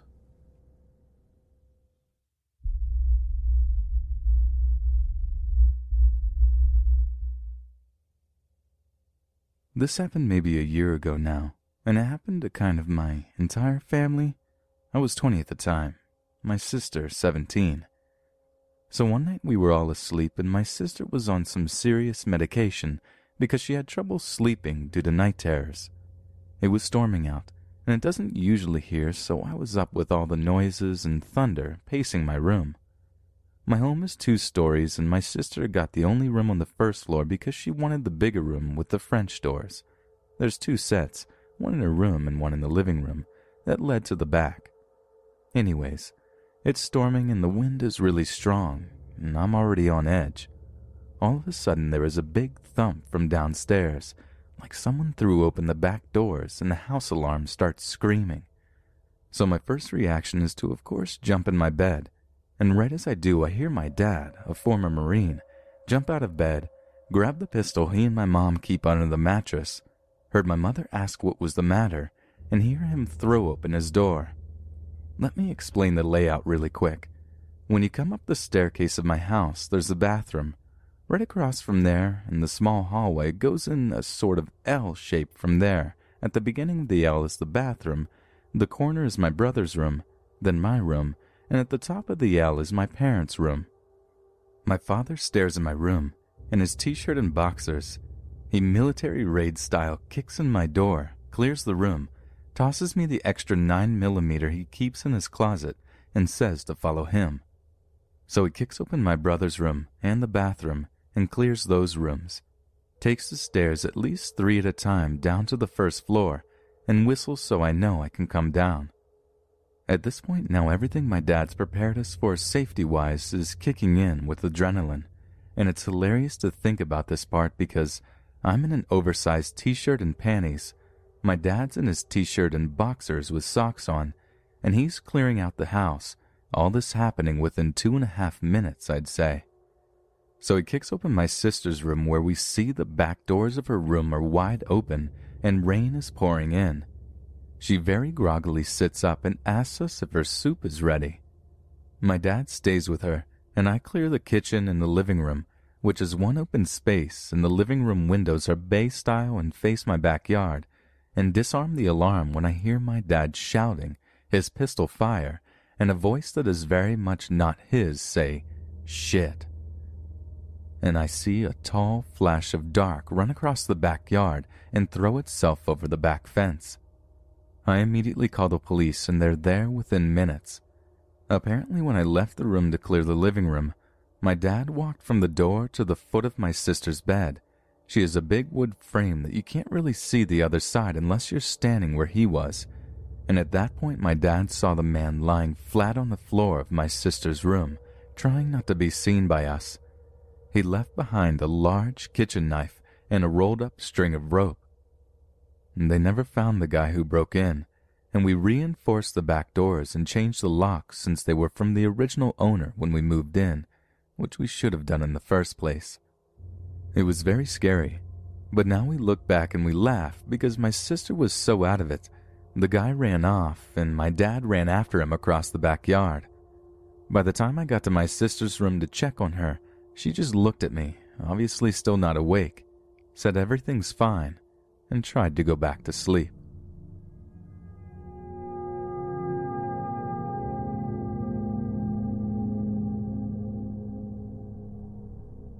All this happened over a couple years in high school. I'm now 27 and completely over it, but at the time it was terrifying. My family and I tell this story all the time as just a funny thing that happened to us, although at the time it was anything but funny. The lady who lived next door to us moved out, and an older, I would say mid 40s couple moved in. Everything was pretty normal at first. We lived in a small town in Canada, so we would exchange pleasantries with them if we saw them outside, chat about the weather, that kind of thing. One day in the summer, she came to our door and asked if we would mind paying half for a fence she wanted to put up between our yards. My dad said it was no problem, but if we went through my uncle, it would be super cheap. He's an accountant and insanely frugal. She got huffy and didn't want to go through him. My dad said that that was fair enough, but he was going to get his own quote, not from my uncle, but from another company, and would pay half of that. She didn't like that at all, and she stormed off. Things started slowly getting worse. So slow I hardly noticed it happening. Little things. Like in the summertime when my bedroom window was open, I could hear her in her backyard yelling. She would yell at her boyfriend, at my dad or mom. Honestly, sometimes I think she was just yelling to herself. She would have these crazy mood swings where she would one day flip us off as she was getting out of her car, and the next day she would run up to my dad being super nice and ask him about her car or our insurance or whatever. We started just assuming that maybe she was bipolar. She was very entertaining for a while. As I said, she would get into screaming matches with her boyfriend, and the cops would be called. My whole family would watch from our front window.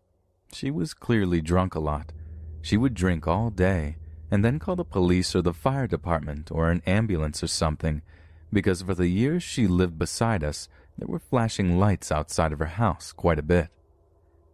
My mom and I had a membership to a small gym at the time, and one day she showed up. She acted like she was so glad to see us, big smile and wave and ran right over to us. We could smell the booze on her, and she kept touching me and telling my mother how beautiful I was. It creeped my mom and me out. We went and talked to one of the girls there, but before we even brought neighbor lady up, she asked us about her and said that she thought she might be drunk. We confirmed her suspicions and told her that neighbor lady was drunk a lot. The issue is that she had driven to the gym, so the lady that worked there called the police when she left and gave them her vehicle's make, model, and license plate number. I honestly don't know what happened with that, but she did get her license taken away eventually, and it could have been from that incident, but more likely it was from a different one. I don't remember a hundred percent of what happened, but one night my dad was out shoveling snow and saw crazy lady pull into her driveway with extensive damage on her car. She bolted into the garage and stumbled into her house. A little while later, we see cop cars out front and them escorting her out of the house. After that, she would tell my dad, unprompted, that her car was in the shop or someone was borrowing it, but we could see it in her garage whenever she opened it. Now, I know none of this has been particularly creepy, but it was in the summer that everything escalated. One morning I woke up to the usual screaming in the backyard, but it was my mom screaming at Crazy Lady to leave us the fuck alone and not to talk to us anymore. I asked my mom what prompted this, and she said Crazy Lady was yelling at my dad about our dog peeing on her lawn, and my mom just lost it. The next day, all of the heads of my mother's flowers were cut off. That's when my parents sat my sister and me down and explicitly told us that we were not to speak or go near her no matter what. Unfortunately, not getting a response from us pissed her off even more. One morning, my mom went out to her car to go to work and she found a picture of my family. No idea where she got that. Under her windshield with our faces scratched out so hard that it had torn the paper. It was horrible to fear going outside at your own home. To be scared of being accosted by a grown lady when you are 15 or 16, no one should feel scared at their house. That summer, my dog died. She was 13 but in perfect health, albeit a little overweight. She was acting funny one day, so my dad took her to the vet. They couldn't find anything at all wrong with her, but said they would keep her overnight for observation. That night I got a horrible feeling, and I begged my mother to let me go see Indy, Indiana Jones, our heroic dog. She said that the pet's office was closed and we could go see her in the morning. In the morning, we got a call that Indy had passed away through the night. My family got that dog when I was two. and I am still tearing up about her death now. I loved her so much. That's why when my family started to find these weird, circular, chalky things on our lawn, I freaked out. I was convinced, and I still am, that crazy lady poisoned Indy.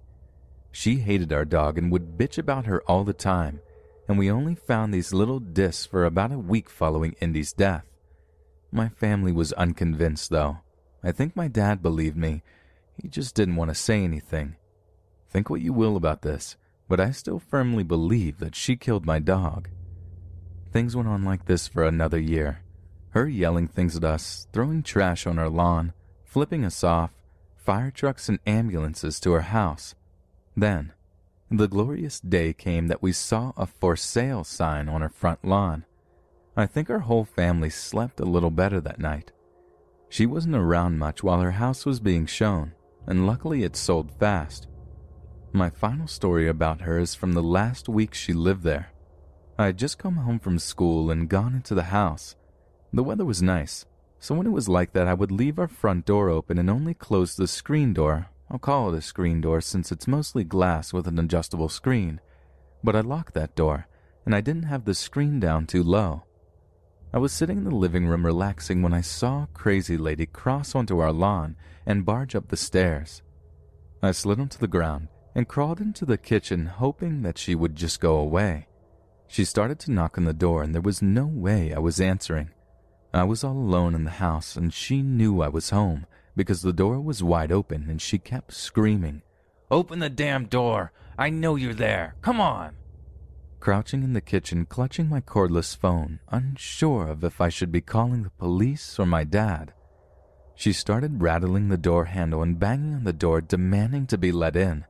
I kept an eye on the back door just in case she had come around, because if she did, she would be able to see me.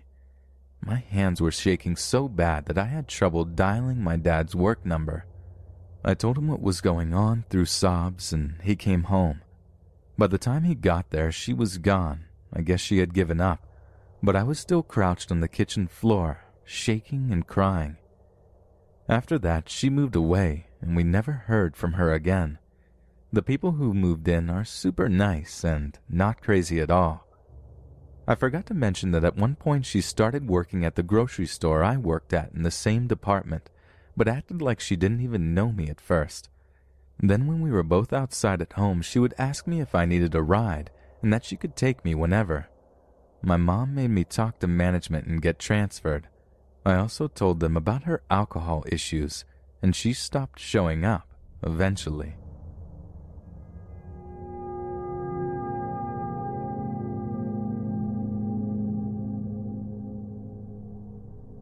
This took place back in the 90s, so no one had a cell phone, nor could we just look up police reports on the internet to see if the area we were going to was safe. At the time I was 14 and my parents had me in the Scouts that were a part of my parents' church group. Now, people that know me would probably find this laughable because I do not come across as someone who would have been in the Scouts. To be honest, I wasn't a very good one. I wasn't in it for merit badges or rank but I loved camping, and that's what came along with it.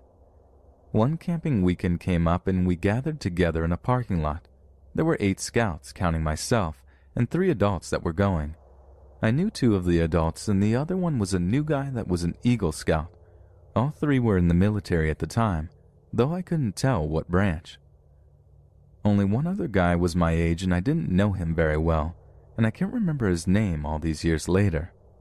All the other kids were a few years younger than us, 10 or 11 years old, and we didn't want to hang around them. So the other guy and I started talking while avoiding the others. Turned out this kid was a real piece of shit. But I was stuck with either him or a group of pre adolescents.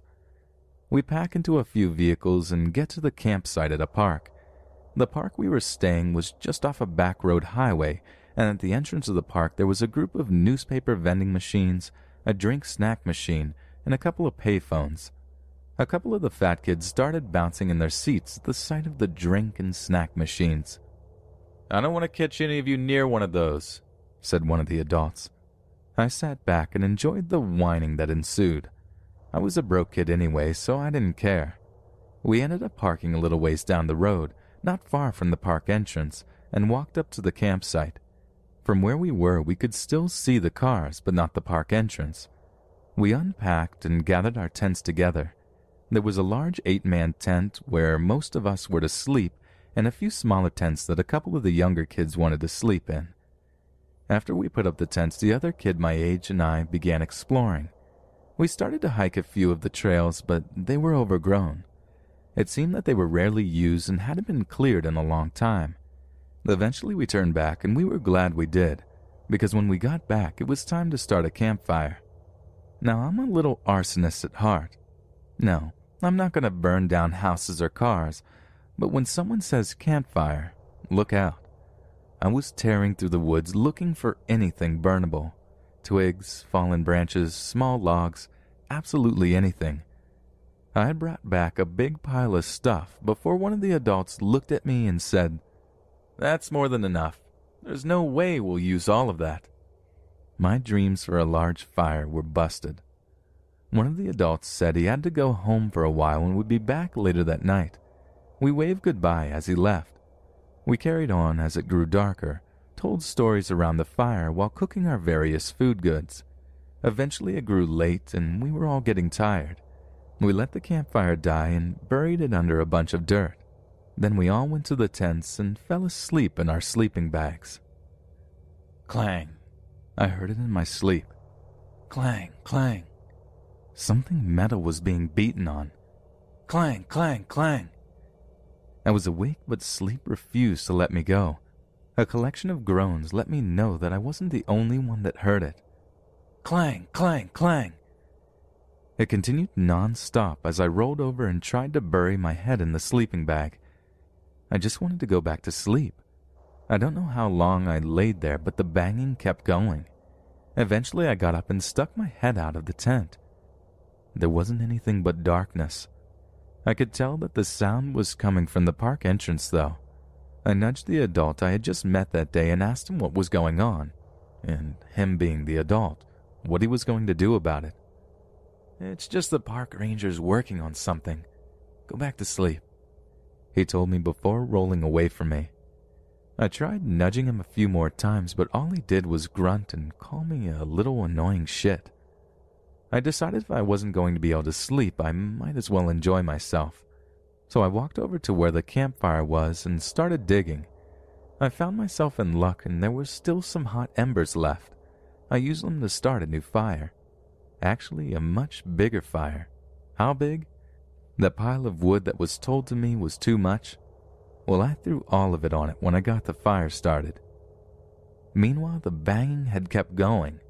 Clang, clang, clang. After a while, nature began calling, and I had to find a bush to pee on. I walked away for a few minutes, relieved myself, and turned around and started to walk back to the fire. Then I realized that the banging had stopped. I was kind of relieved that I could go back to sleep, but now I had this big fire that I started. I then noticed someone with a flashlight down at the cars. At first, I thought it was the other adult that said he'd be back later that night. But how come I didn't hear his car driving up or see his lights? I watched for a little bit and realized this person was looking into the cars with their flashlight. I then heard rustling to the left of me. I was just far enough out of the campfire light that I hoped no one could see me. I pulled out my folding knife and squatted down. Somehow that knife didn't help calm me when someone came out of the woods and towards the fire. I figured this person had circled around our campsite through the woods from where our cars were. He began walking around the fire, looking out. He began shining his flashlight around while avoiding to shine directly on the tents. My heart was in my throat as his light beam flashed over me a couple of times as I squatted there behind some tall grass and bushes. After a while, he left the same way he walked in. I waited for what seemed like a long time until I heard the banging again. Clang, clang, clang. I stood up slow.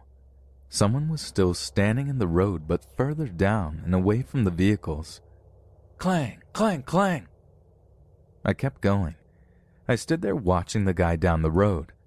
I wanted to run to the tents and wake someone up, but I was afraid that there might be someone watching and waiting. After a while, the banging stopped again. The guy further down the road began walking back up towards the cars. I crouched back down in my spot in time when two guys came out of the woods to my left and into the now dying firelight. They began walking towards the tents. I could feel myself wanting to scream for everyone to wake up, but it wasn't escaping my throat. Suddenly they stopped, turned, and walked away. The banging started again. The guy with the flashlight moved back down the road. I still didn't know if there was someone waiting and watching. All I knew is if the banging continued, that they weren't coming up to the campsite. Eventually, the banging stopped. I heard rustling to my left again, but it sounded like someone was moving away. I stood up and I could no longer see the guy down the road with the flashlight. I stood there and waited. Summoning up my courage, I ran to the tents and violently shook an adult awake. Unfortunately, it was the same new adult that I had met the day before. I began to try and tell him what had happened, about the people. I was told that I was being annoying and must have dreamt it. I was mortified. I left and sulked while keeping a lookout. Dawn came and everyone got up. I tried talking to the other adults, but the new adult would cut me off and began to chastise me for making up stories and lying. I was too exhausted to keep fighting with him. A few hours later, the other adults who had left came back. He began asking if we heard anything last night. The new adult said yes, he heard the park rangers doing some work last night. Well, it wasn't the park rangers. All the vending machines and payphones were broken into. A cop came to talk to us and took our statements. He nonchalantly told us, Yeah, been some uh, people robbing the machines after the bars let out. Y'all are lucky. Been several campers that have been attacked and robbed, too. We never went camping in that area again.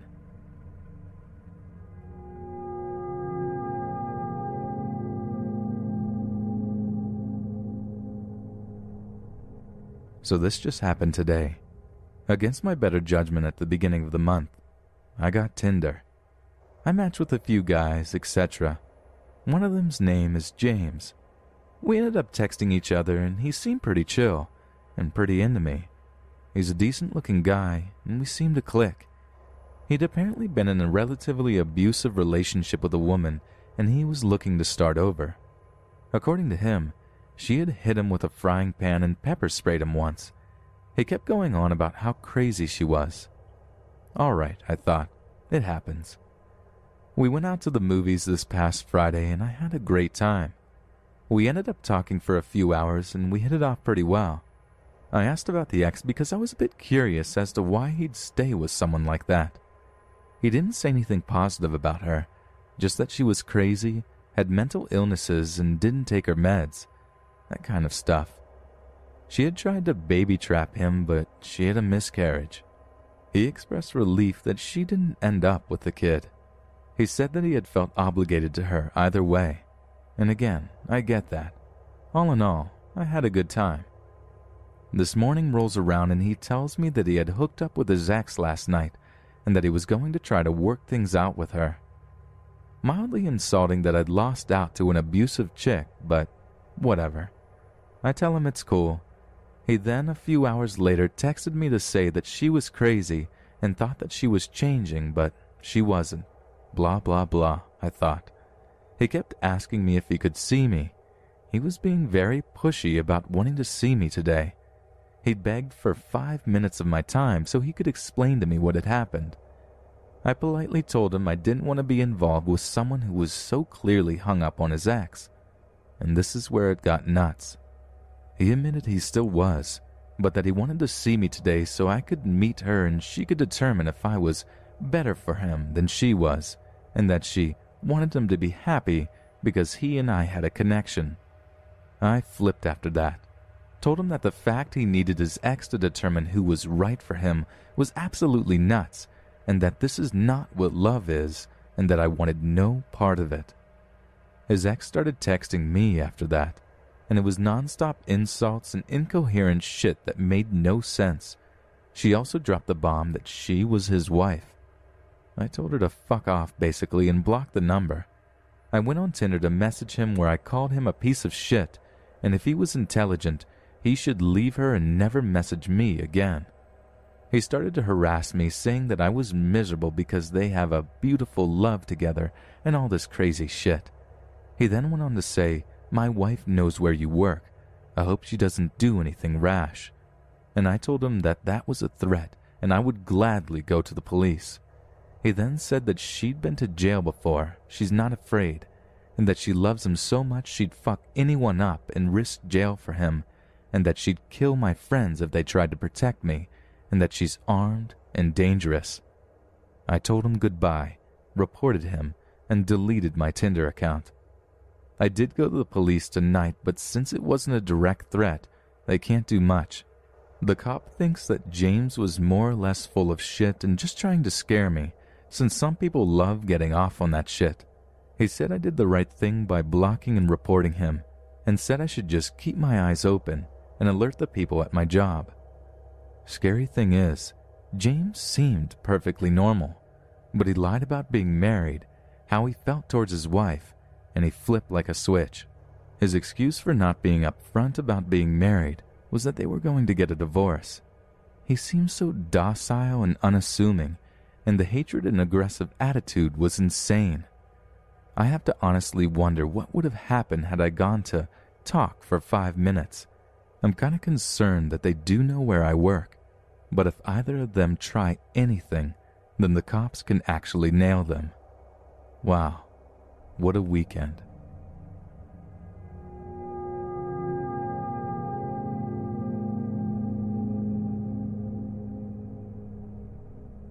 So this guy has done a crazy good job of hiding this from the people in my town. But finally, word is spreading. I don't know if you guys have heard of the band Get Scared, but this involves the vocalist Joel Faviere. Joel was born in Lakeland, Florida, and has always been a celebrity here. A few months ago, I matched with him on Tinder and thought it'd be cool to talk about music and stuff. He was extremely persistent after that and always wanted me to come to his studio. Nothing creepy, but I just got a weird vibe from him, so I always declined. Today, my best friend calls me and tells me that Joel's been arrested for over 100 counts of child pornography and coercing a child to perform sexual acts. Most of the child porn they found was of infants and toddlers being sexually abused. He paid bail and is currently posting on Twitter like it never happened. It's disgusting and I hope he rots in prison.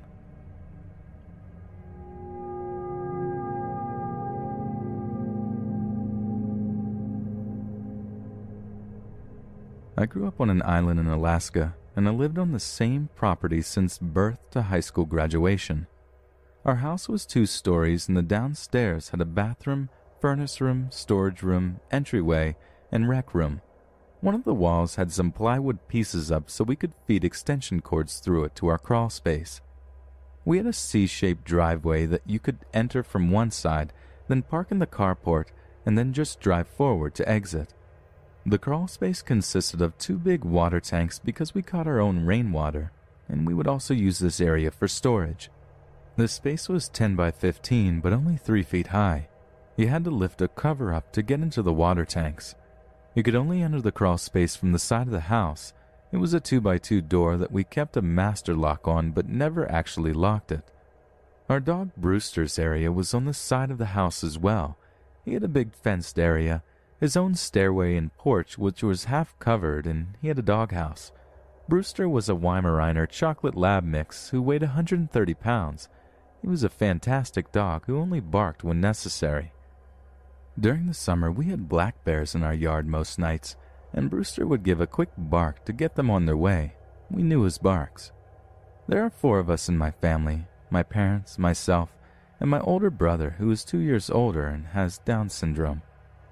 My brother was in special education at school, and there were other kids who would come into the same room, but just once in a while throughout the day because they had a similar disability and were able to keep up in some of the general classes but some of the kids had discipline problems or mental illness. My brother was loved by the kids in school and everyone knew him. One day, a native kid that was about 15 came to our door and wanted to play with Travis. We thought it was odd because Travis has moderate downs and he didn't really like playing with the other kids. He liked watching kids play, though. Travis likes watching movies and listening to music, usually by himself. My mom asked the kid what his name was, and he said his name was Mark, and he knew Travis from junior high the year prior because he could go into Travis's class sometimes for help with his schoolwork. I remember him staring at me a little too much, and he didn't seem like someone who was mentally challenged. My mom let him come in, but kept a watchful eye on him. Travis seemed like he didn't want him there. My mom told Mark we were having dinner soon and told him it was time for him to go. My mom found out he had moved into the area where we lived, but it was still a little ways away. He had been in and out of foster care most of his life. His parents were abusive addicts, from what we heard. I think he came over another time, and my mom felt bad for him, but she felt something was off. She felt like he was coming over because of me. My mom politely told him that Travis didn't really like having visitors, and he seemed okay with that and never came over again. My parents went to a church service on Wednesday evenings and would be gone a couple of hours. I would stay home with Travis. At the time, I was 11 and he was 13. I started helping out in the church nursery when I was 9, and when I turned 11, my best friends and I took a babysitting course which included CPR and first aid. We would babysit together and at age 12 started babysitting on our own. My mom was a homemaker and was always home except for Wednesday church service. My parents didn't drink, do drugs, or smoke. I can only remember my parents going out a few times where we actually needed a babysitter. I would leave the downstairs doors unlocked for my parents when they were only going to be gone a couple of hours.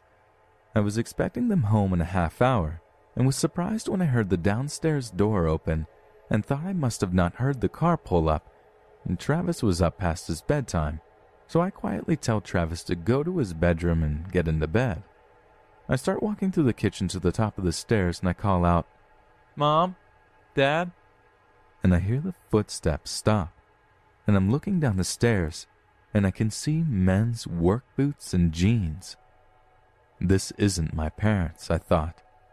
The way the stairs were set up, you could only see the bottom half of someone without descending the stairs. I am scared to death, and I run to Travis, who was going down the hall, and I grab him and drag him to my parents' bedroom because it's the only room that locks, has a phone, and rifles. Downs kids are very stubborn, so my brother just wants to go to his room, but I get him to sit down on the bed. I am trying to keep him in the room while I am grabbing a gun and trying to call my neighbor. I can hear him walking around downstairs still, my neighbor answers her phone immediately, and I whisper, Someone's in my house. I'm scared. She told me to come out onto the front porch and she'd be there. I get the courage and run to the door and get outside. Thankfully, she's in our driveway and has her hound dog with her. She lets me know that she is going to enter the house through the downstairs. She disappears from sight but comes back quickly and tells me that the door is locked, so she makes her way up the stairs. She gets to the top when we hear the downstairs door open and the crunching of gravel as the intruder is running off. She lets go of her dog's leash and the dog chased the person into the woods. The dog came back ten minutes later and our neighbor sat with us until my parents got home. The police were never called because I think my parents assumed it was just a neighbor boy screwing with me. We lived in a safe place where the only thing you had to really worry about was bears and the occasional wolf. A week after this incident, our dog would bark 15 minutes after we went to bed. Every night. We would look out the windows and never saw anything. We figured it was bears because it was springtime and Brewster was probably just getting used to them again. A couple of months, the barking still happened. I had my best friend stay the night and we would always stay in the downstairs so we could be louder and stay up as late as we'd like. Kate had a brother that was seven years older, and we asked if he would bring us some booze. I know we were young, but that was the normal thing for our town. Kids started drinking, smoking, and having sex in middle school because of boredom, I think. We got 13 feet of rain a year, so we would be inside a lot. It was a little after midnight, and her brother never showed up, and Brewster never barked that night either. We were sitting on the stairs braiding each other's hair, and we both got a feeling like someone was looking at us, and we looked over, and the guy was staring into the window. We ran up the stairs in a panic. We thought maybe it was her older brother, but he wouldn't have came to the window and spied on us, and the face seemed too dark to be his. But we had the lights on in the downstairs, and there were no lights on by that window outside, so it was hard to tell who it was. We didn't wake my parents just in case it was her brother. We waited 30 minutes and went back down to grab our stuff and went to sleep in my bedroom for the night. The next day, we talked to her brother, and it wasn't him. That night, Brewster was back to barking again. Two more months go by, and I had gone to bed and heard Brewster bark, and I looked out my window, and as usual, didn't see anything. I had just dozed back off, and I woke up to Brewster barking frantically. I look out my window, and I see a guy running out of our driveway. I thought about waking my parents, but we had a trail on the side of our house that kids used to get to the road behind us. The neighborhood was on the side of a mountain, so all the kids used trails to go straight through to another road instead of using the main roads. I had never seen someone come out of that part of the driveway because the trail was on the south side of the house along with the crawl space and Brewster's area. My room was the only room on the north side. I decided to go back to sleep and I was tossing and turning. Fifteen minutes go by and I smell smoke. I go to the hall and the smell is a lot stronger and it's starting to get hazy in Travis's room, which was directly across from mine. I scream, Fire! Fire! Wake up! My parents are up and Travis doesn't want to get out of bed. But thank God for the strength of adrenaline. We get outside and flames are pouring out of the crawl space. We get Brewster out of his enclosure and the neighbors all come out to help us. The firemen were there rather quickly, but the fire had destroyed the crawl space and my parents and Travis's bedrooms because they were directly over the crawl space. The firemen got the fire out thankfully, and nobody was physically hurt.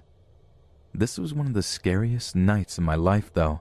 I will always remember the fire chief kneeling down to speak to me after he had talked to my parents, and he said, Melinda, we believe it was arson. I looked at him with tears streaming down my face, and I say in anger, who is arson? Everyone started laughing so hard, and I am thinking, how is this funny? The damn arson could have killed my family. So he explained what arson was. I am still friends with the old fire chief's son, and I share that story with him often because his father passed away from cancer when we were teens. His father is the only happy memory I have from that horrific night. The island I grew up on had a city and a village out south. We lived out south, but just before the village. We had firemen for out south, north, and the city. We had state troopers for the island and city cops in the city limits. My mom took my brother and I to our family friend's house, and my dad dealt with the fire officials and a state trooper showed up later. After the investigation, my family, neighbors, and firemen pieced together that a person had been living in our crawl space for at least four months and we knew that he set the house on fire on purpose. He used a box of matches. My mom said the first odd thing she noticed that night was the smell of sulfur. We also know who did it. It was Mark. His uncle was one of the firemen who first showed up at our house and saw him standing near our driveway watching. My mom had told him my description of what the person was wearing that I saw fleeing from our house, and it was what he was wearing. Behind our house near the crawlspace area, my dad found out where he had hung out when he wasn't in the crawlspace. There was a bunch of cigarette butts, cans of soda, which were also found in the crawlspace. But because our crawl space wasn't locked, our insurance company wouldn't have paid for the repairs. Because of our water tanks, the space was assumed to be locked, so my parents never said anything to the police, and the firemen never said anything. Unfortunately, by pursuing this, we could have not had a home, a house my father had built. It took four months for our house to be repaired, and it smelled like ozone even years later. What bothers me the most is knowing he had seen me and my friends undressed numerous times while changing in the rec room during tons of sleepovers. Where he had set up shop was right next to the plywood with the holes drilled through. He listened to all of our secrets. I never explained to my friends that he had seen us and heard us during our sleepovers because I didn't want them to feel sick to their stomachs like I did and still do. I still have issues when it comes to being home alone. I can't sleep if I'm the only adult in the house. I keep the volume on everything very low. I'm scared to shower. I like to be able to see the front door. And I have night terrors to this day. I'm 34 now.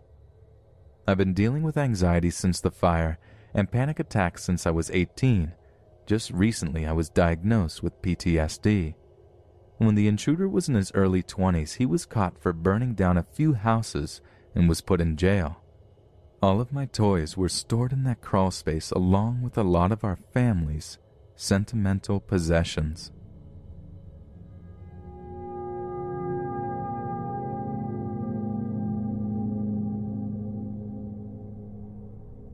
I was recently reminded of this encounter by my mother. If she hadn't brought it up, I probably would have gone the rest of my life without thinking of this incident. But once I did, then all these memories came flooding back. My family traveled from the Midwest to the East Coast almost every year. We usually drove through Canada to New York, Vermont, New Hampshire, then up to Maine, where my dad's family is from. We stopped at various tourist spots and resorts while on the trip. When I was somewhere around six or seven years old, we were staying in a family style resort in New Hampshire. It was a very large complex with four buildings full of hotel rooms, all facing each other with a parking lot to the left, a small park picnicking area in the middle, and the outdoor pool with a fence around it to the right. Each building had two levels with outdoor stairs, and each room had a door that went outside, not into a hallway. There was a path from the bottom of the stairs to the small park to the pool. I've always been quick to get ready, so while my mom, dad, and sister, one year older, were getting ready to go to the pool, I was getting antsy and wanted to go and check out the tacky water slide tacked onto the side of the pool. I remember my dad being busy and distracted while I said, I'm going out to the pool, and began walking outside and down the stairs. You could see the park and pool from our balcony, but my dad wanted me to wait. I didn't wait and proceeded to walk by myself out to the pool. I was walking along the path through the little park when two big arms picked me up and started pulling me back. This is what I have the sharpest memory of my purple jelly sandals being lifted off the ground under me. I didn't immediately turn around because I just figured it was my dad dragging me back to the room mad that I had disobeyed him. I just sighed and accepted my fate as being in trouble. Then, I heard my dad in the distance yell, Hey, get off my daughter! Or something similar, and so I finally turned to see who the hell was holding me. It was some guy, really tall, really thin, wearing dark colors. He had a car that was pulled up right to the park, not parked in a parking spot or anything, only about 20 feet away. I looked and saw my dad barreling down the motel stairs holding my sister's water noodle and wearing his bright green neon water shorts. This was probably 1996. The dude saw my dad, dropped me, and then dove into the car, which promptly took off. I cried because I had scraped my leg in the fall. My dad chased the car for a short while, but they quickly picked up speed and were gone. I had no idea if the license plate was recorded or the cops were called. We did continue to go to the pool and play, but I remember that my dad was in a rightfully bad mood the rest of the afternoon, and I couldn't get him to play in the pool with me. He usually was a big reader, but he just sat in his chair, peering around the parking lot and looking miffed the rest of the afternoon. Who knows what would have happened if my dad had been walking out behind me or looking out the window? I was honestly probably 10 seconds away from being thrown into that car and taken God knows where.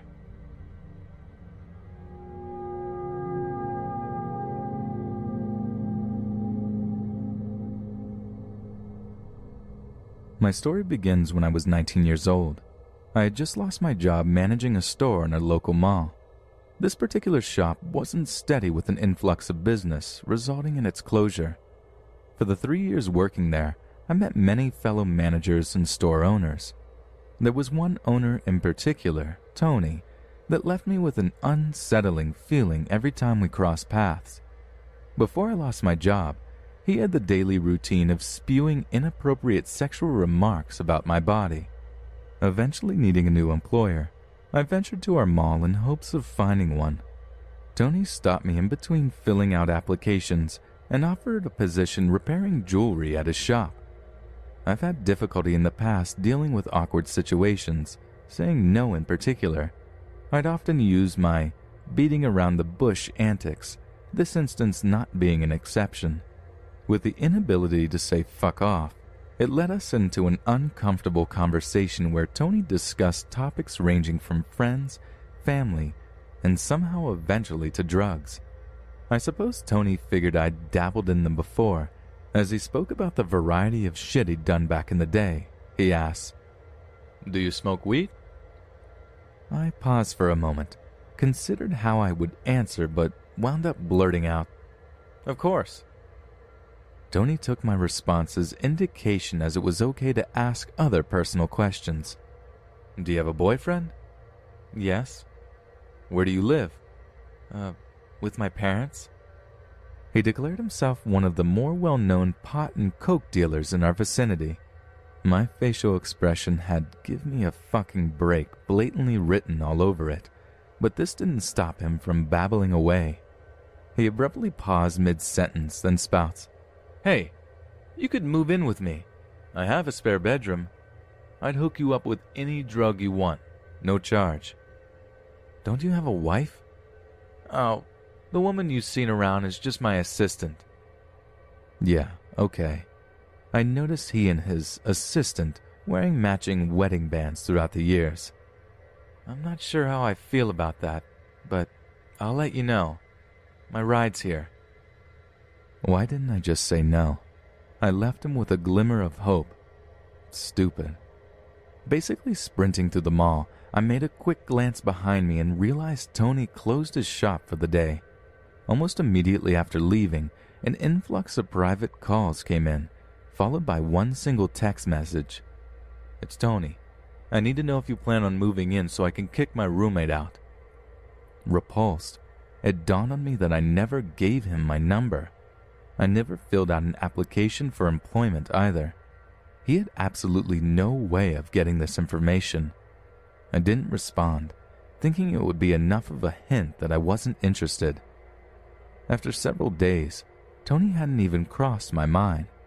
I foolishly swept him under the rug and moved on until some random Thursday. Knock, knock, knock. Inaudible voices. I know what you really want, motherfucker. Lillian, get the fuck out here now. I ran as quickly as I could into our living room. My father began scowling, asking if I knew a 50 something year old named Tony because he had just came looking for me. Trying to explain the situation leading up to that point, his anger towards me shifted into fear for my safety. It was apparent that Tony had followed me, likely the day he had made his offer, and now at least someone other than myself was aware of him. One early morning, I was given a ride home by my boyfriend before he headed to a job site, and while exiting his vehicle, I noticed every car parked in the driveway had their windows smashed. Every single window. Finally, we involved the police. I didn't know any information outside of where Tony worked, so officers made their way to the mall. Of course, he had conveniently taken off that day, but his assistant was available for questioning instead. Obviously, Tony's claims of being a notorious drug dealer were false, and his assistant was actually his wife. I assume he had planned to kick her out and attempted to move me in as her replacement. Six years later, I have no solid indication that Tony was responsible for the damaged windows, although it's unlikely a coincidence. Police never arrested him due to lack of evidence. Even after what happened, I continued on my quest to find work at the mall. It wasn't long until Tony found me. But before I could mutter a single word, he screamed, She was only my assistant. I slowly backed up, turned around, and bolted to an exit. I'm still unsure why. Of all the things he could have said, that was what he chose. My search for employment was taken elsewhere, and I have since learned how to say no.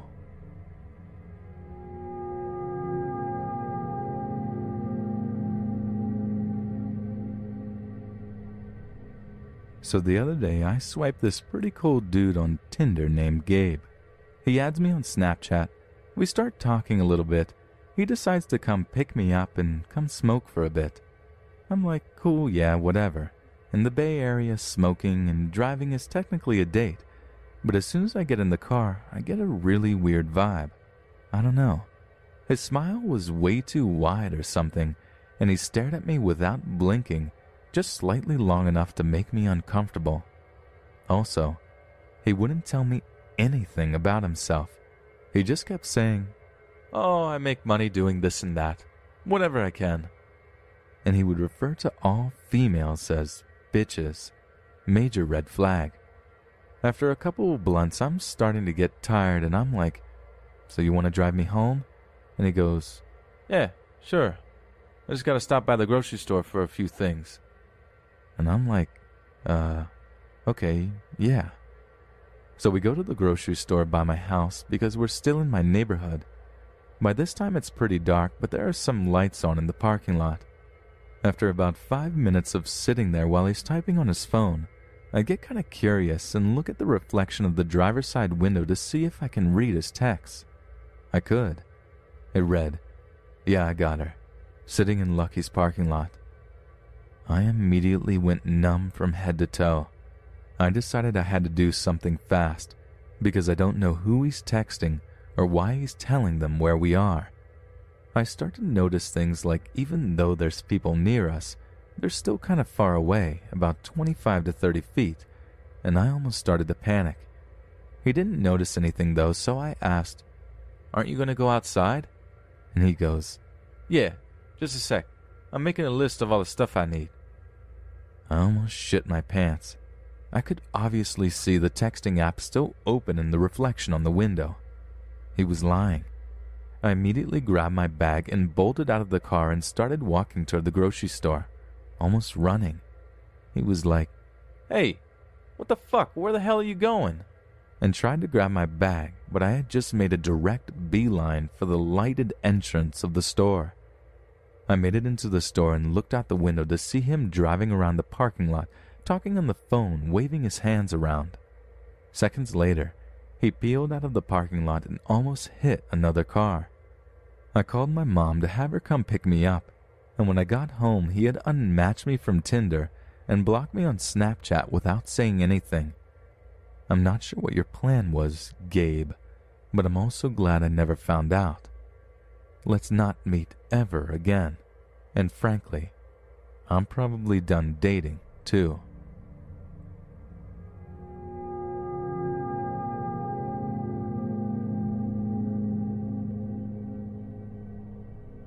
I'm a supervisor of the 24 7 emergency hotline operated by a non-profit which focuses on assisting local women within our city limits who have just experienced domestic violence within the last 72 hours and are now in emergency situations. As the supervisor, I authorize all cabs, lock changes, and place people in shelters and hotels depending on what the hotline workers determine someone might need. My two co supervisors and I are also the only people who are authorized to meet with people outside of the organization's regular walk in business hours. We go to the police stations, hospitals, and the like to meet with victims and provide them with temporary assistance. We, and our bosses higher up, are also the only people in the organization authorized to contact the police. If a client needs police or wants to file a report and wants us to do it, the hotline worker they're speaking to has to go through a supervisor, and we have to dispatch 911 or the local police precinct directly. Until I get dispatched, I work remotely from home because I typically work both nights and days during the same week.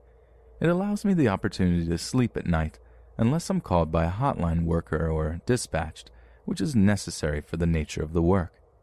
Because of this, I have a satellite internet phone in my apartment that can connect into a hotline worker's extension.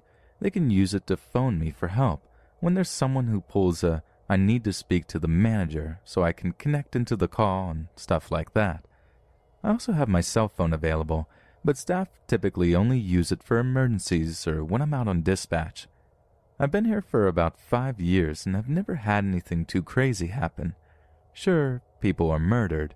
Someone was assaulted with an air conditioner unit one time. There was a lady who was 28 and had 11 kids.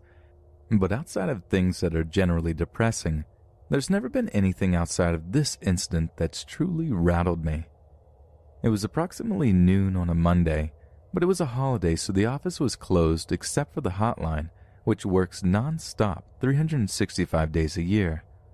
I was walking home from 7 Eleven with gummy bears and a Slurpee when the hotline called my cell phone. It was Alex, a longtime worker who honestly was probably old enough to be my mom, and she sounded panicked. She straight up told me to get the fuck home ASAP and dial into her extension, that it was a legit emergency. She was going to keep the woman on the phone as long as she could. If it was anyone else other than a hotline veteran, or honestly Alex, I probably would have been like, yeah, whatever, welcome to the job. So what's going on here? But Alex is a badass boss lady with a neck tattoo who once almost got sexually assaulted, but didn't because she kicked the dude in the nuts and asked him who the hell he thought he was. Anyways, so I have never heard her sound like that before. I didn't ask any questions. I just freaked out and I literally ran the two blocks home, then up the stairs to my apartment.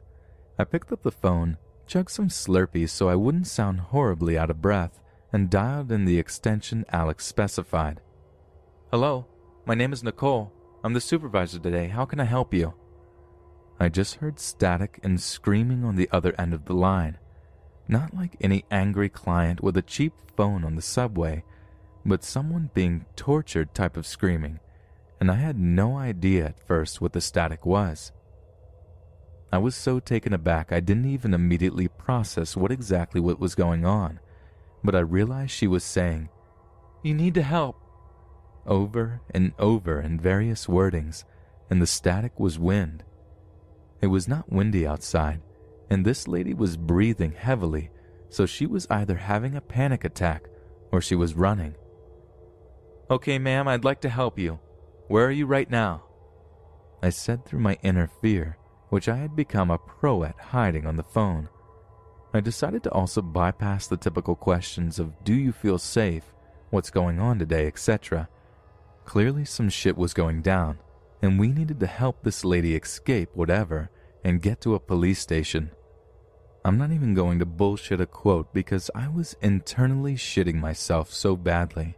But she said she was in Biloxi, Mississippi, running through a park she didn't know. Nothing looked familiar. She had been in the back of a work van and she didn't know what was happening or where she was. For reference, we're in New York City and the phone she called from was a local area code. I wasted no time conferencing in 911. Wasted no time. Alex was silent, and I kept trying to talk to the woman while the phone rang on the call and we waited for the dispatcher. I asked her what she was wearing. She said jeans and a black shirt and a pink coat. She said her name was Lizzie and she was 23. She didn't seem lucid though, and I asked her questions about what day it was, and she was off by about a month. I asked her about landmarks, trying to figure out where she was. All she could tell me again was a park and a highway, and the last street she remembers was named after some sort of nut. Pecan, peanut, macadamia? Alex jumped in and we started listing types of nuts, and it got weird. Turns out she said it was walnut. We still had no idea where this was. We didn't know if it was NYC, Mississippi. We didn't know what was going on. She kept saying she needed us to come get her and she didn't have time. She said she was going to be murdered, but when we tried to ask her more about this, like who, what, where, with, what, she didn't respond and just kept saying she needed help. I would have sent a cab for her in a heartbeat, but I had no idea where to send it. The 911 dispatcher who answered flipped out, said she was brand new, put us on hold, and said she was going to get somebody. Cool. Thanks, bitch. Appreciated. Alex started trying with Google Maps, trying to find the place in or around Biloxi, and I went looking around the city for it. We clearly did not find it with that limited information and in that short of a time. The 911 dispatcher finally connected and tried to speak with her. They didn't get anything either. Alex ultimately told the woman from 911 to shut the fuck up because we didn't have time for her to get up to speed and she was asking things we already had asked and there was no time to waste. We heard one loud piercing scream, a thud that sounded oddly crunchy, and the line cut out. I sat there, Alex sat there, the 911 dispatcher sat there. It was the definition of awkward silence. Long story short, we never found out what was going on, who it was, or where they were. Alex said before I got on the line, Lizzie said she was being chased, or escaped from somewhere and thought someone was chasing her, and she was running. The 911 dispatcher said they couldn't trace the phone because we were the ones who called, so the satellite it pinged off of as originating from was my apartment, and she was definitely not my neighbor. When we connected with police, all they could tell us about the originating number was that it was a disposable phone and not registered to anyone. I have a lot of experience on the hotline, and I've learned to trust my gut about people and situations. I got bad, bad vibes off of whatever this was, and it was in no way a fake call. Our number isn't publicly listed, so you can't Google it you have to be referred to us by a core service agency such as Child and Family Services, Department of Health, a hospital, the police, etc. So we rarely, rarely ever get prank calls, and we've never gotten a sicko trying to fake something like this. The worst we've ever gotten since I've been here is homeless people sometimes trying to get shelter. Alex and I both swear whatever it was, it was real and it still doesn't sit right with either of us. Hey friends, thanks for listening. Be sure to subscribe and click that notification bell to be alerted of all future narrations. If you got a story, be sure to submit them to my subreddit, r Let's Read Official, and give and receive feedback from the community, and maybe even hear your story featured on the next video. And join my Discord to interact with me and other listeners directly. And if you want to support me even more, Grab early access to all future narrations for just $1 a month on Patreon, and maybe even pick up some Let's Read merch on Spreadshirt.com. And check out the Let's Read podcast where you can hear all these stories in long compilation form and save huge on data, located anywhere you listen to podcasts. Links in the bio. Thanks so much, friends, and I'll see you again soon. With the Lucky Land slots, you can get lucky just about anywhere. This is your captain speaking. Uh, we've got clear runway and the weather's fine, but we're just going to circle up here a while and uh, get lucky. No, no, nothing like that. It's just these cash prizes add up quick. So I suggest you sit back, keep your tray table upright, and start getting lucky. Play for free at LuckyLandSlots.com. Are you feeling lucky? No purchase necessary. Void where prohibited by law. 18 plus terms and conditions apply. See website for details.